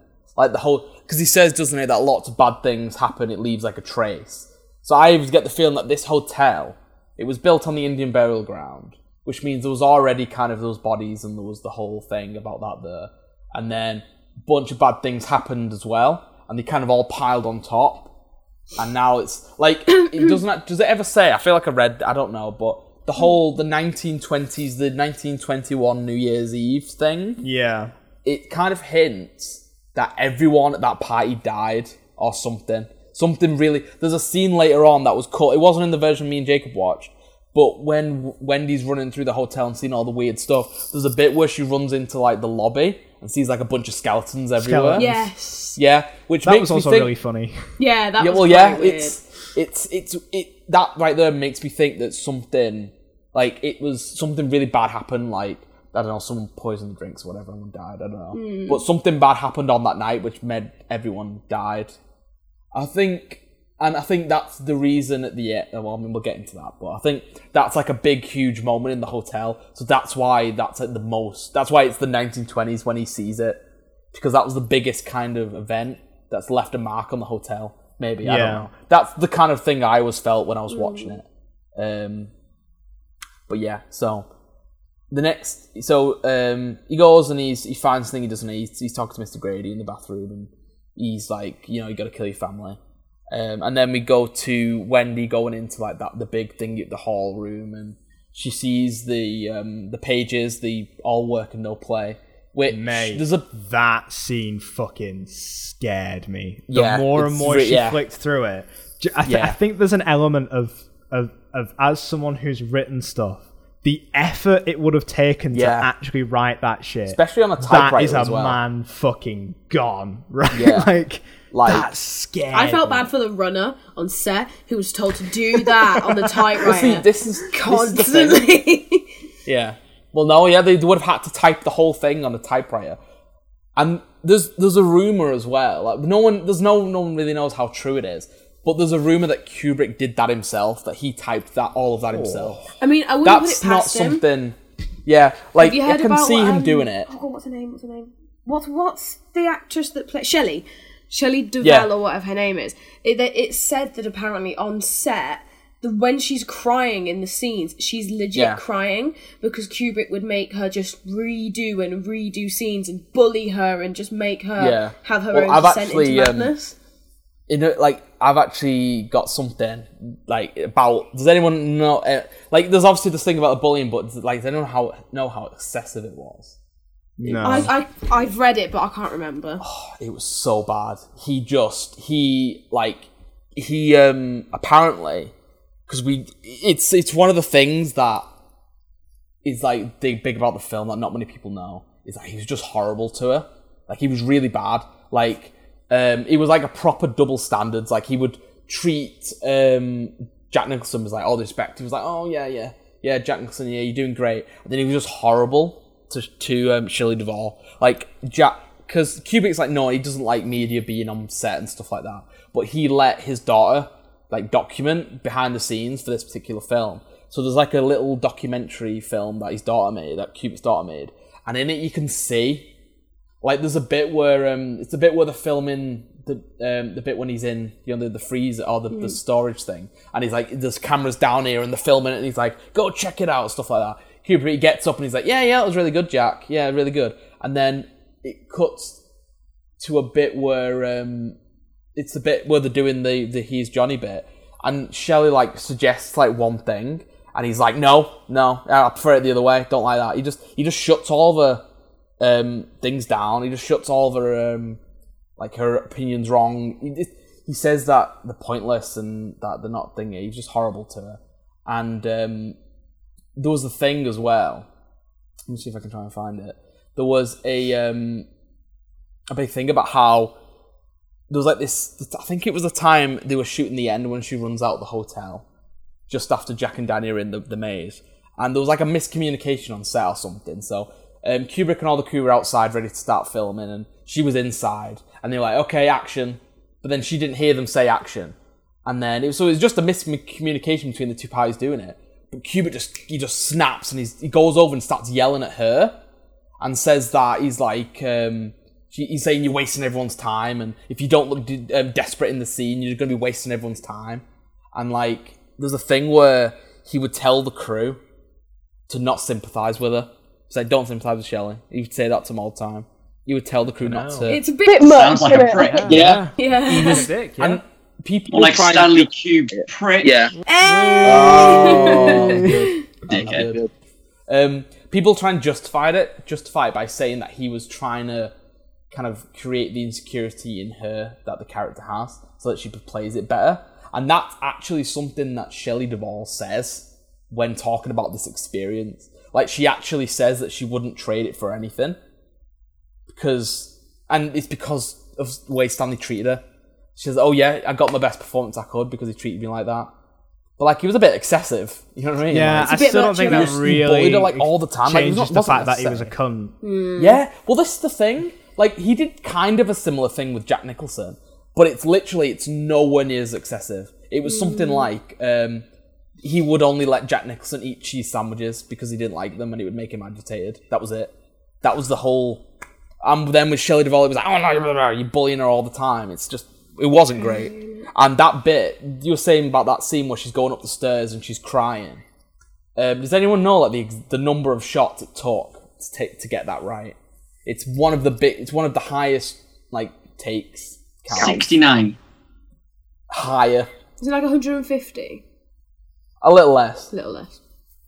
Well, yeah, it took. I mean, no, a bit like. Well, you're looking. So the the takes it took them 100. Sorry, 127 takes it took them to get that right. So by the so the way she's all crazy. like, yeah, literally the way she's all like, hurt, she's like crying, she's like weak or whatever. That's because it she they were doing it for hours and hours, and it was just it just broke her down and ugh, bad. But um, but yeah, I love that the bit though the, the the bit where he kicks off at about that miscommunication. You can see it on it was recorded, and you can see him like yelling at her basically. But she just doesn't even thingy. She's just kind of like, well, it wasn't my, you know, I didn't hear you. I didn't, you know what I mean? She's not like, even though he's a big, huge director, you'd you'd think that she'd be like too scared to like say something to him, but she's just not. She just stood in the doorway like, well, I can't even get the bloody door. She can't even get the door open to begin with, you know. And I'm like, yes, you shout like Stanley Kubrick. it's amazing. Um, Jack Nicholson actually said as well uh, that when that when he's talking about her role, he described her role as the toughest job he's that any actor has ever had, that he's seen has ever had. Like he recognized that she was like wasn't great, you know. So, um, but yeah, so Jack Nicholson, not that bad of a guy as well, even though I said the M word. Um, so. Yeah, so yeah, so he goes crazy, and we get that awesome scene where she's like swinging the bat at him, and I actually like that's obviously that bit in The Simpsons is really funny as well. Um, and she locks him in the freezer, um, and we get that really cool shot from underneath. By the way, that's my point of no return. Um, this the scene in the freezer. It's it's it's just the way Jack Nicholson's acting in that when he's got his head pressed up against the door. It's too zany, and it reminds me of the Joker. And I enjoy him as the Joker, but that's not the character he's. Yeah. playing here. Hmm. Like I get that he's a madman, but he was like a creepy madman. Now he's just a Yeah. crazy zany madman. And I Yeah. started all the tension just from the previous scene, which was really scary, went and the movie never got it back for me. Do you think if any bit could have been cut, considering they like say they cut 24 minutes, do you think that's one of those bits that they should have just scrapped? Yeah, See, putting him in the I- putting him in the freezer is fine. Having him yell Yeah. at her. I mean, there's some stuff in it which where he's taunting her, where it's really good. Yeah. it's just the bits where he's like going mad, licking his lips and like wobbling his face Yeah. and stuff. That I get that, yeah. Where he does the thing on the door, he's like, ooh, like that, yeah. Yeah, It's like, stuff. it's like, see, the thing with it is, right, I wouldn't want to cut the scene because I really love the shot from below. It's just It is really looking kind shot, of weird, yeah. yeah. It's really weird, and, but I get what you mean. He becomes this kind of different kind of crazy in that particular shot, or that particular Yeah. scene. He's like, he's like, oh yeah. He could have just been like, oh yeah, go check it out or something. You know what I mean? He didn't have to be all like weird about it. Um, there's that bit as well where she, he tries to trick her into thinking that he's just a bit, he's banged his head or something. He's, like, "Oh, let please, me I out," need yeah. to go and see a doctor. Yeah. Literally, yeah. I have a, fi- I, I don't know if this is true. This might just be me like reaching, but there's a bit in the book at the end where for like a split minute, for like a split second, split minute. That was weird. Uh, for a split second, he um, he like he just snaps out of it, and he's like saying to Danny, "Is like, oh my, I'm so like, I love you. Just run, run away, because I'm gonna kill you." Basically, like he just, it's really weird that the hotel just loses its grip on him for like a second, and like he he's fine, and then he just goes back to trying to kill him. Um, and I mean, I don't think it's a reference to that maybe in the film, but like it's obviously that doesn't happen in the film. So this bit, I get the kind same kind of vibes, but obviously this is very deceitful in this uh, in the film. Um, but yeah, so she goes out and the snowcat's broke, uh, disabled or whatever, um, and then this is the weird bit. Who lets him out the freezer? Right? How does he do that? It's got to Yeah. be. It's the ghost. It's the hotel allowing him. Well, to yeah, carry it, on. it, yeah, got it, to it be. leads you to believe that it's He uses the force. Yeah. Oh yeah. Well, that's see. It's because of that that I think that he had the shining. He must do. Because how does he do it? There's a theory that Danny lets him out. I don't know how that one works. Um, and there's what's the other? It, it's really weird as well though because when you watch the behind the scenes, the guy who plays Mr. Grady, he was there in full costume while they were filming that, and you don't see him. He was in that tux that you see him in, and he was there that day filming the whole thing in the freezer, talking to him. So I don't know if it's really weird. I find, but yeah, I feel like if it was, um, I don't know, it might could have been the hotel or it could have been thingy. But that was the, I think that's the reason because I think it does actually explain it in the book. But I think if they kept it out and it, we wouldn't be talking about it right now if he just we'd seen who let him out. You know what I mean? Like it's by not knowing, it kind of creates the Ghost. What? Kubrick clearly clearly is the sort of person who wants to weird you out and wants Yeah. to leave out things because he wants you to think about it and he wants you to mm. talk about it and have an interpretation of it. And at the end of the day, that makes it art. As pretentious as it sounds, That's that's, what makes yeah. it art. If you can have a thought about it, negative, positive, or fucking way around the bend, then it's art. Yeah. Well, see, this is the thing though. Like, that's not always like for a film. I get why they like think. I I really like this film because it does that.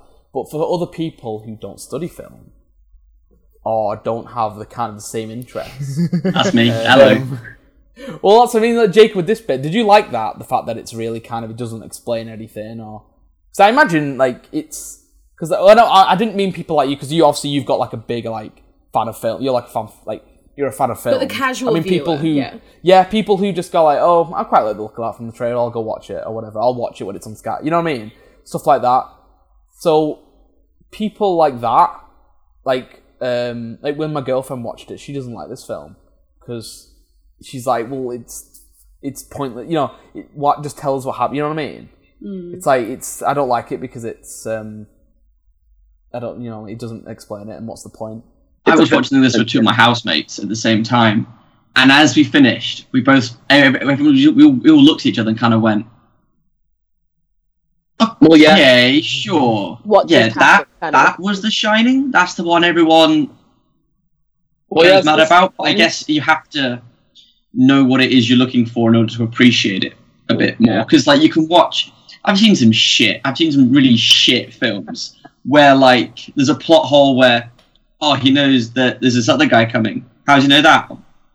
Doesn't matter. He, he- he just Yeah. knows. Or he just gets let out the freezer, or the hotel, like the set doesn't make any sense. Mm. Where they could, they just happen because Yeah. like watching it as an audience, you don't know if the directors made thought to do that Well, yeah, deliberately, Yeah. or if it's just Like, if you don't know- shit production value. Well, yeah, It's it's the sort of thing that you couldn't you couldn't get away with if this was like your debut, or if Yeah. you if you did it as something that's like, like like your debut, it would only get appreciated way way further down Yeah. the line. Like like I always thought that like with um, Tarantino when he did the thing with um, Pulp Fiction when it was out of order, like he he like took a, he he was very lucky that people like that. I think yeah, that could have potentially been a film that no one liked at the beginning, and know everyone likes it. Mm. But it was kind of well received when it first came out as well. So he found the kind of the weird, kind of like middle ground almost. People liked it because, whoops, people liked it because it was like that, and that was like a big risk. That that could have potentially blown up in his face, really, No, totally. but it didn't. So but yeah, I know what you mean. Like it's because to do to like have a film that's out of order like that as an audience you that you don't go oh well clearly this is just a mistake you you like Yeah. when it's something Well, that yeah, is exactly, apparent yeah. as having the scenes out of order you think oh this is intentional this is the point Yeah. but when it's just if you don't know it just looks like it's bad filmmaking and these are just Yeah. plot holes Yeah, yeah.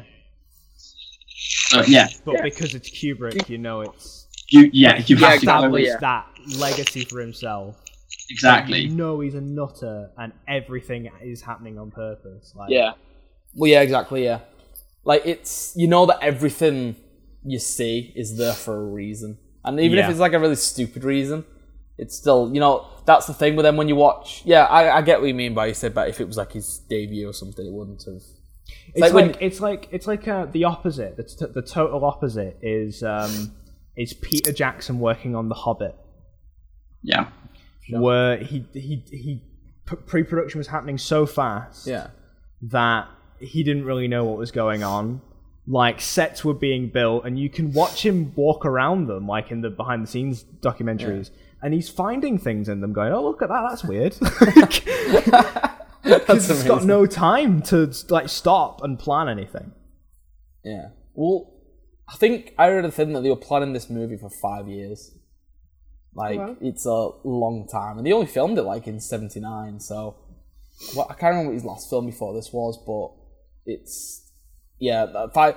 You can you can just see him like every single detail. You'd go through the whole set, wouldn't he, and be like, yeah, no, this needs to go here, and like behind the scenes is a scene when he was in the behind the scenes for this where they're about to start filming and then he just tells them to stop really quick. He's like, no, no, hold on a sec, um, less wind, and then they just cut the wind off with a little bit, or less snow, and they cut it down a little bit, and then they play, oh, then they um, they shoot, and it's little things like that. It's really weird, and like he's like a perfectionist or whatever, but I get it, but um, I don't know.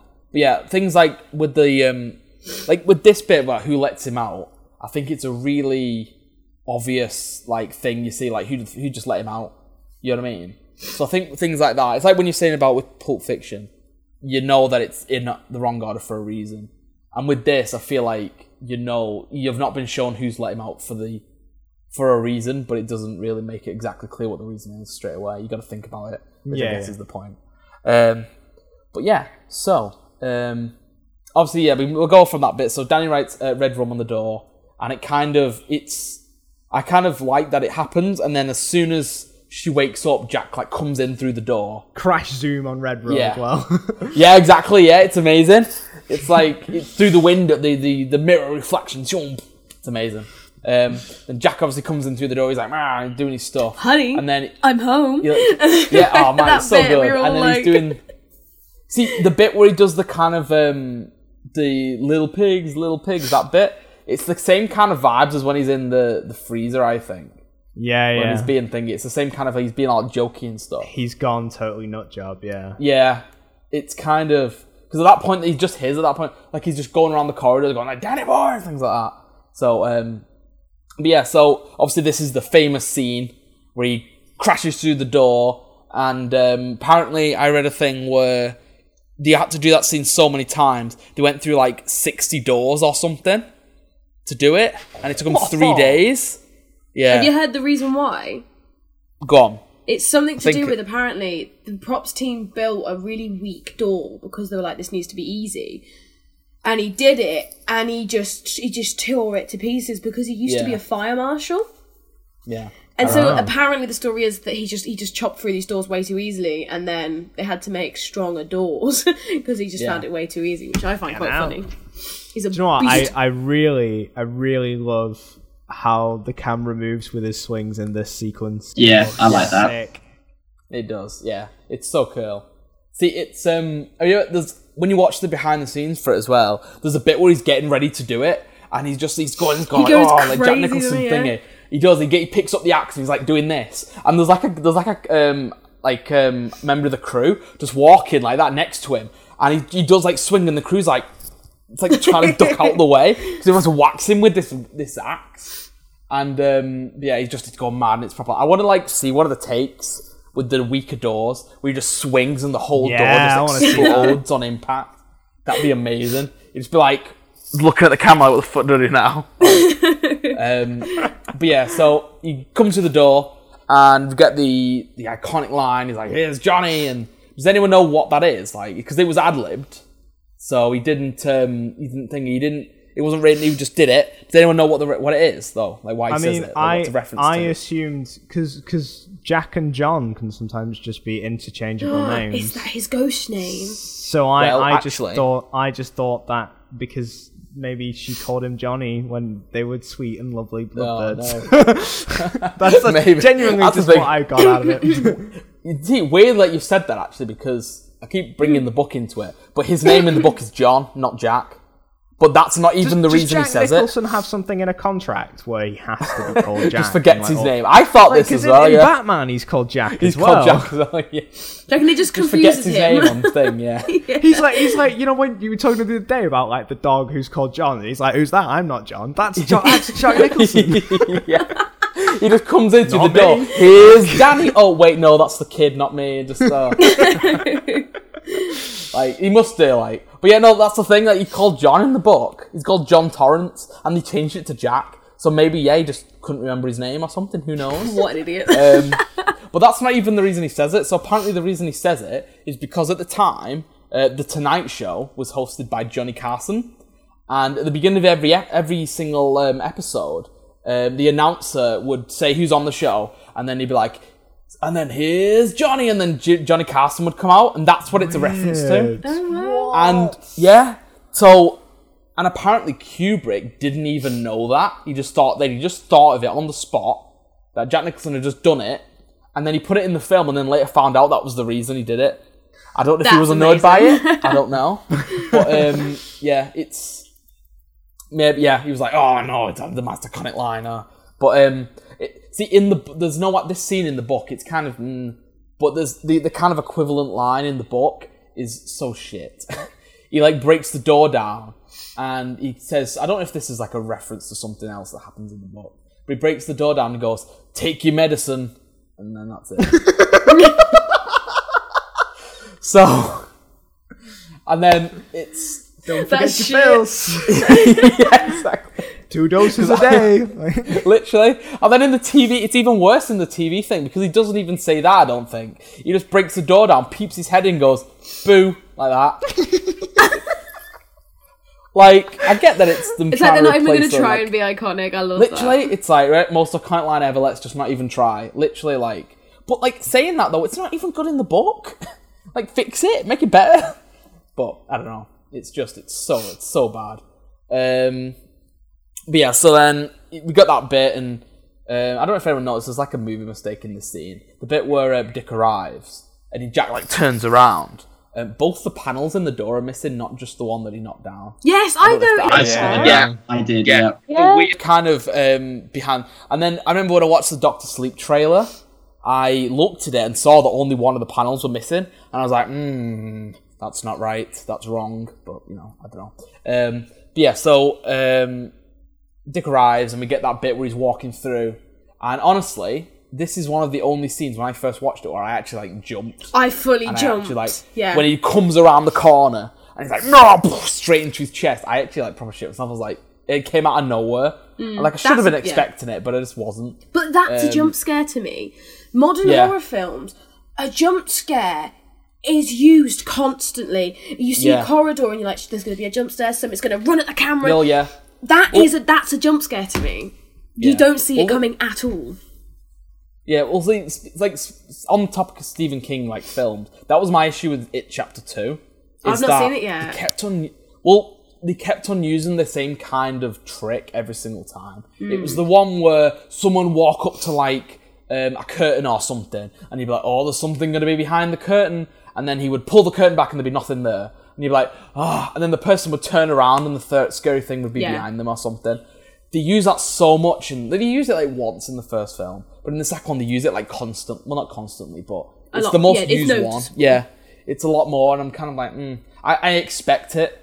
Like, there's a bit where one of the characters walk up, and it's that, it's that example that I just gave, and he opens it, and I'm like, oh, for God's sake, it's going to be behind him, innit? And he turns around, it's behind him, like, great, amazing, CGI monster, amazing. Need to have like mean, I- another bluff after that So he goes Yeah, exactly. goes up to the curtain, moves it, nothing there. Turns around, still nothing there. And then again, and then it's that's Turns his around back time. and looks behind the other curtain or something. You know what I mean? And then he's Sometimes there. it you off. Yeah. Yeah. Like, I mean, I like the story of that film, but it just it was really predictable. I think. Um, But yeah, so he kills he kills Dick, and then he sees Danny. Danny's hiding in that thing, and we get the bit where he's walking with the bat, and he's like, um, he's limping. He's, yeah, he's limping at this point, isn't? No, not the bat. Yeah, the yeah. axe. He's like, oh, Danny boy, and like I don't know if anyone's ever seen. There's an episode of South Park where Randy buys a blockbuster, and the joke throughout the whole episode is that no one goes to Blockbuster. And there's ghosts in it, and he's like, "Oh, I get it. There's ghosts because it's old and no one goes to Blockbuster." And it becomes The Shining, and there's a bit where he gets like an axe, You all right, man? them just banged on the wall. No, um, there's a bit where he gets like an axe, and um, he's like you don't want to talk now. walking through, and uh, Get a noise complaint. but yeah, yeah, go, you go- No, no, You no, had a really emergency. overdramatic. Uh, my neighbour won't fucking stop talking about The Shining. Sam, can you can you add, can you edit in like a really loud like thumping noise, so it's like less like what's going on there? Well, I thought you, I thought you were It's going like to putting like a jump scare in the in the podcast. It's like Yes. Just as we're talking about jump scares. oh, that's amazing. Um, but yeah, what was I saying? Oh yeah, yeah, the, the South Park, and they do it, and he's running through the corridors, and he's like, ah, Stan. Yeah, there was that. That was the whole thing of it.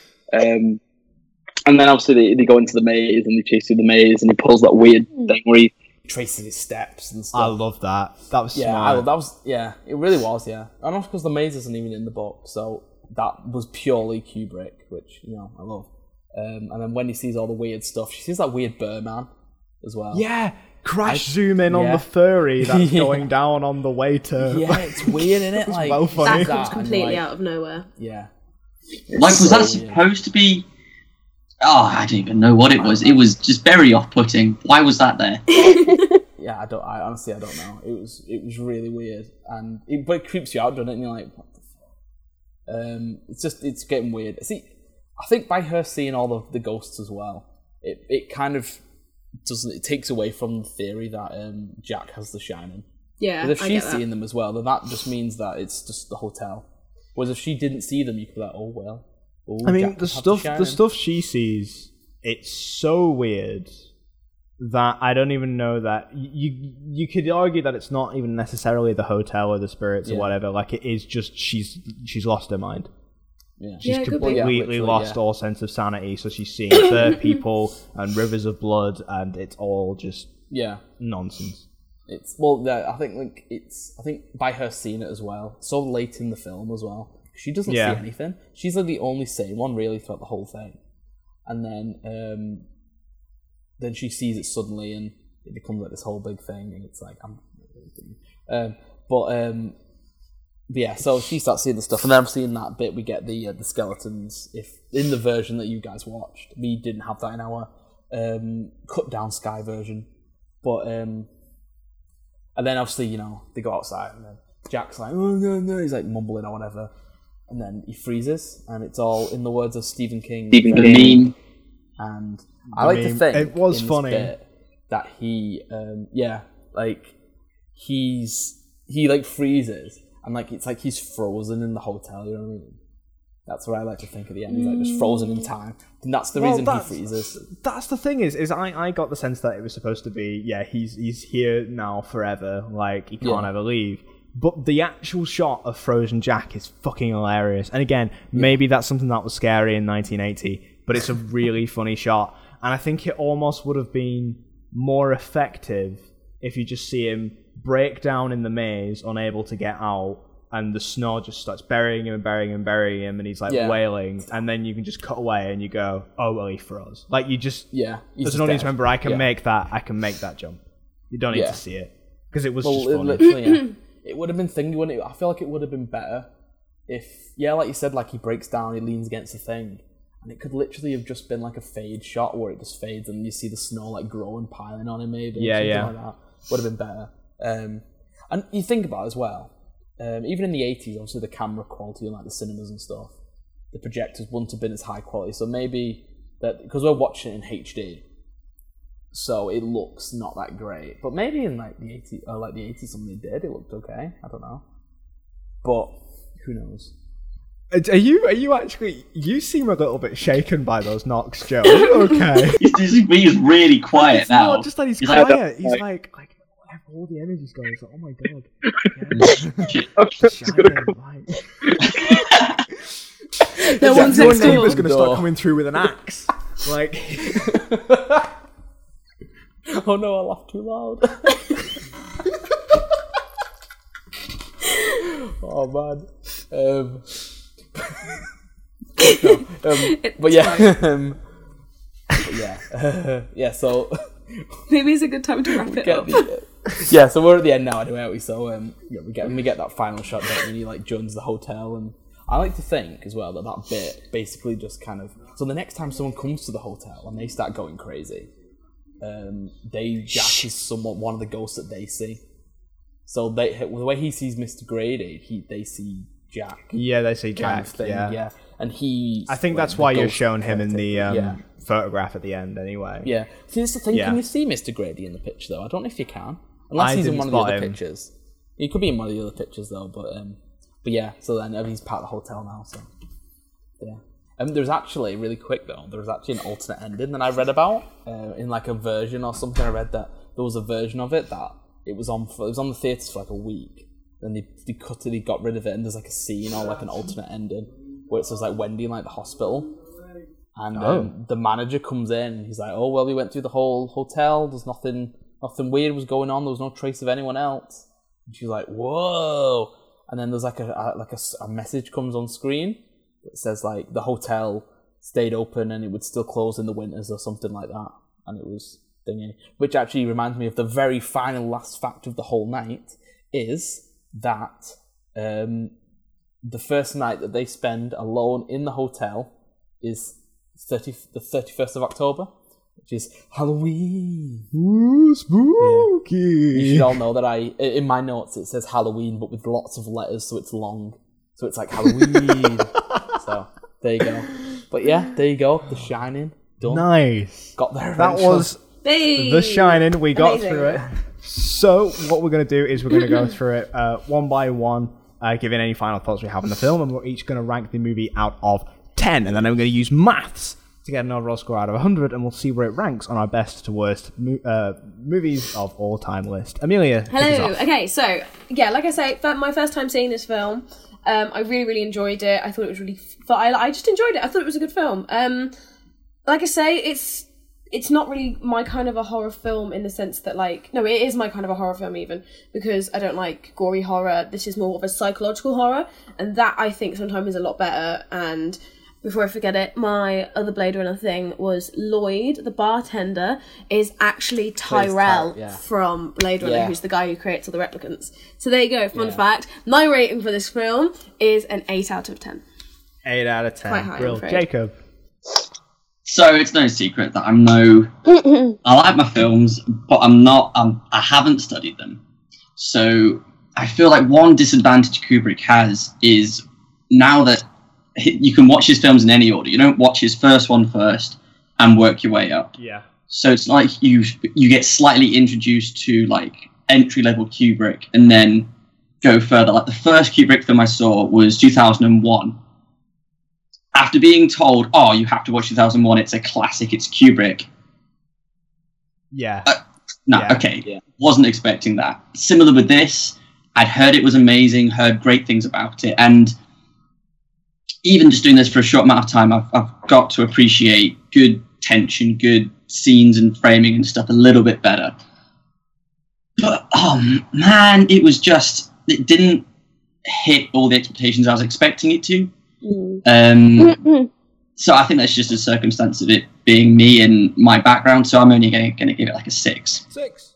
Yeah, but you're like the ev- you're like every of not every other viewer, but you are an audience as well. Which Yeah. is you it's just it's just bad luck that you have been stuck with three film people. That's all. Do you know what I mean? bit unfortunate. That's why I had to like explain the whole thing rather than just saying nah shit six. Yeah. So yeah, Um, Joe. Um, so obviously, I love this film. The rest of the podcast obviously said that, but um, yeah, I just I think it when I when I think my favorite horror film, it's weird because it's between those three that I spoke about at the beginning. It's this one, it's Alien, it's The Thing. So I never really have like a um, like oh yeah, that, this is my favorite. But if I had to pick my non favorite non horror sci-fi film, this would be it. And it's not even that it's scary; it's just that I love like Jack Nicholson's performance in it. I love the music and I love just the set design and stuff like that. So, and obviously there's a lot to unpack with it, which is really good when it comes to like a, a thriller. I'd, I'd say this is classed more as a thriller these days as well. If this came out now, it'd be more of a thriller rather than a, just Yeah. a straight up horror. Um, but I would give it because I love it so much. I'm going to give it a nine. There's nothing to Nine. It It doesn't deserve a ten. So Solid. So uh, I'm gonna err more along the side of Jacob. Honestly, um, I'm gonna give it a, a six as well. But I, I sort of want to make it clear that with with with my version of like out of ten, it's not a case of like everything starts as ten and then you dock points as problems go up. Everything starts at zero and it earns points on the way, and that's six very good points of really good quality filmmaking that you can pull stuff from that's really really obvious that like if you're e- even a little bit interested in making a film whether it be shorts or tv or full features you should watch like this is one of the movies you should watch. But like i say i have i had my point of no return. I failed to emotionally connect with it. So the remaining four points it could have gotten for having like a really really strong like characters and story unfortunately it just wasn't able to get me. So yeah i gave it a 6 out of 10 so after i use maths that gives us a score of 72.5 Ooh. nice. which puts it at now the fourth greatest ah. movie of all time. Who's still one, forget- two, and three? Yeah, I, I forget like every single week. One, two, and three are Baby Driver, Monsters Inc., and Beetlejuice. Nice. Yeah, I'm happy with that. That's fair. That's not bad. Uh, so that brings us all the way around to the most important bit of the show, and that's finding out what we're going to be watching next week. So by the time that the episode comes out, it's not even going to be October anymore. But I, I wanted to jump on the Halloween stuff with the spookies and the monsters and the, the, the- Spoopies. but I wanted to give us something a little bit different. I wanted to give us our first movie from across the pond, the first non-Western movie on this show, and I want to watch Shin Godzilla. Ooh, exciting. Oh, okay. Okay. So um, this movie is in Japanese. There is, if you can't be asked to in subtitles, um, an English dub available. However, dubs and movies, you know, we've all seen kung fu movies at some point. I'm sure. um, um, what I will say is the version that has been released in the UK, as far as subtitles go, the official one is a bit wank and annoying. So it's really up to you which version you want to watch. We're not really going to be talking about the dub either way. It's just more about the movie. So yeah, um, join us next week then for Shin Godzilla. Let us know again what you thought of The Shining this week. Follow us all over on social media, uh, and like and subscribe. Oh, we done so, boys, and hopefully your neighbor doesn't kill you, Joe. See you next time.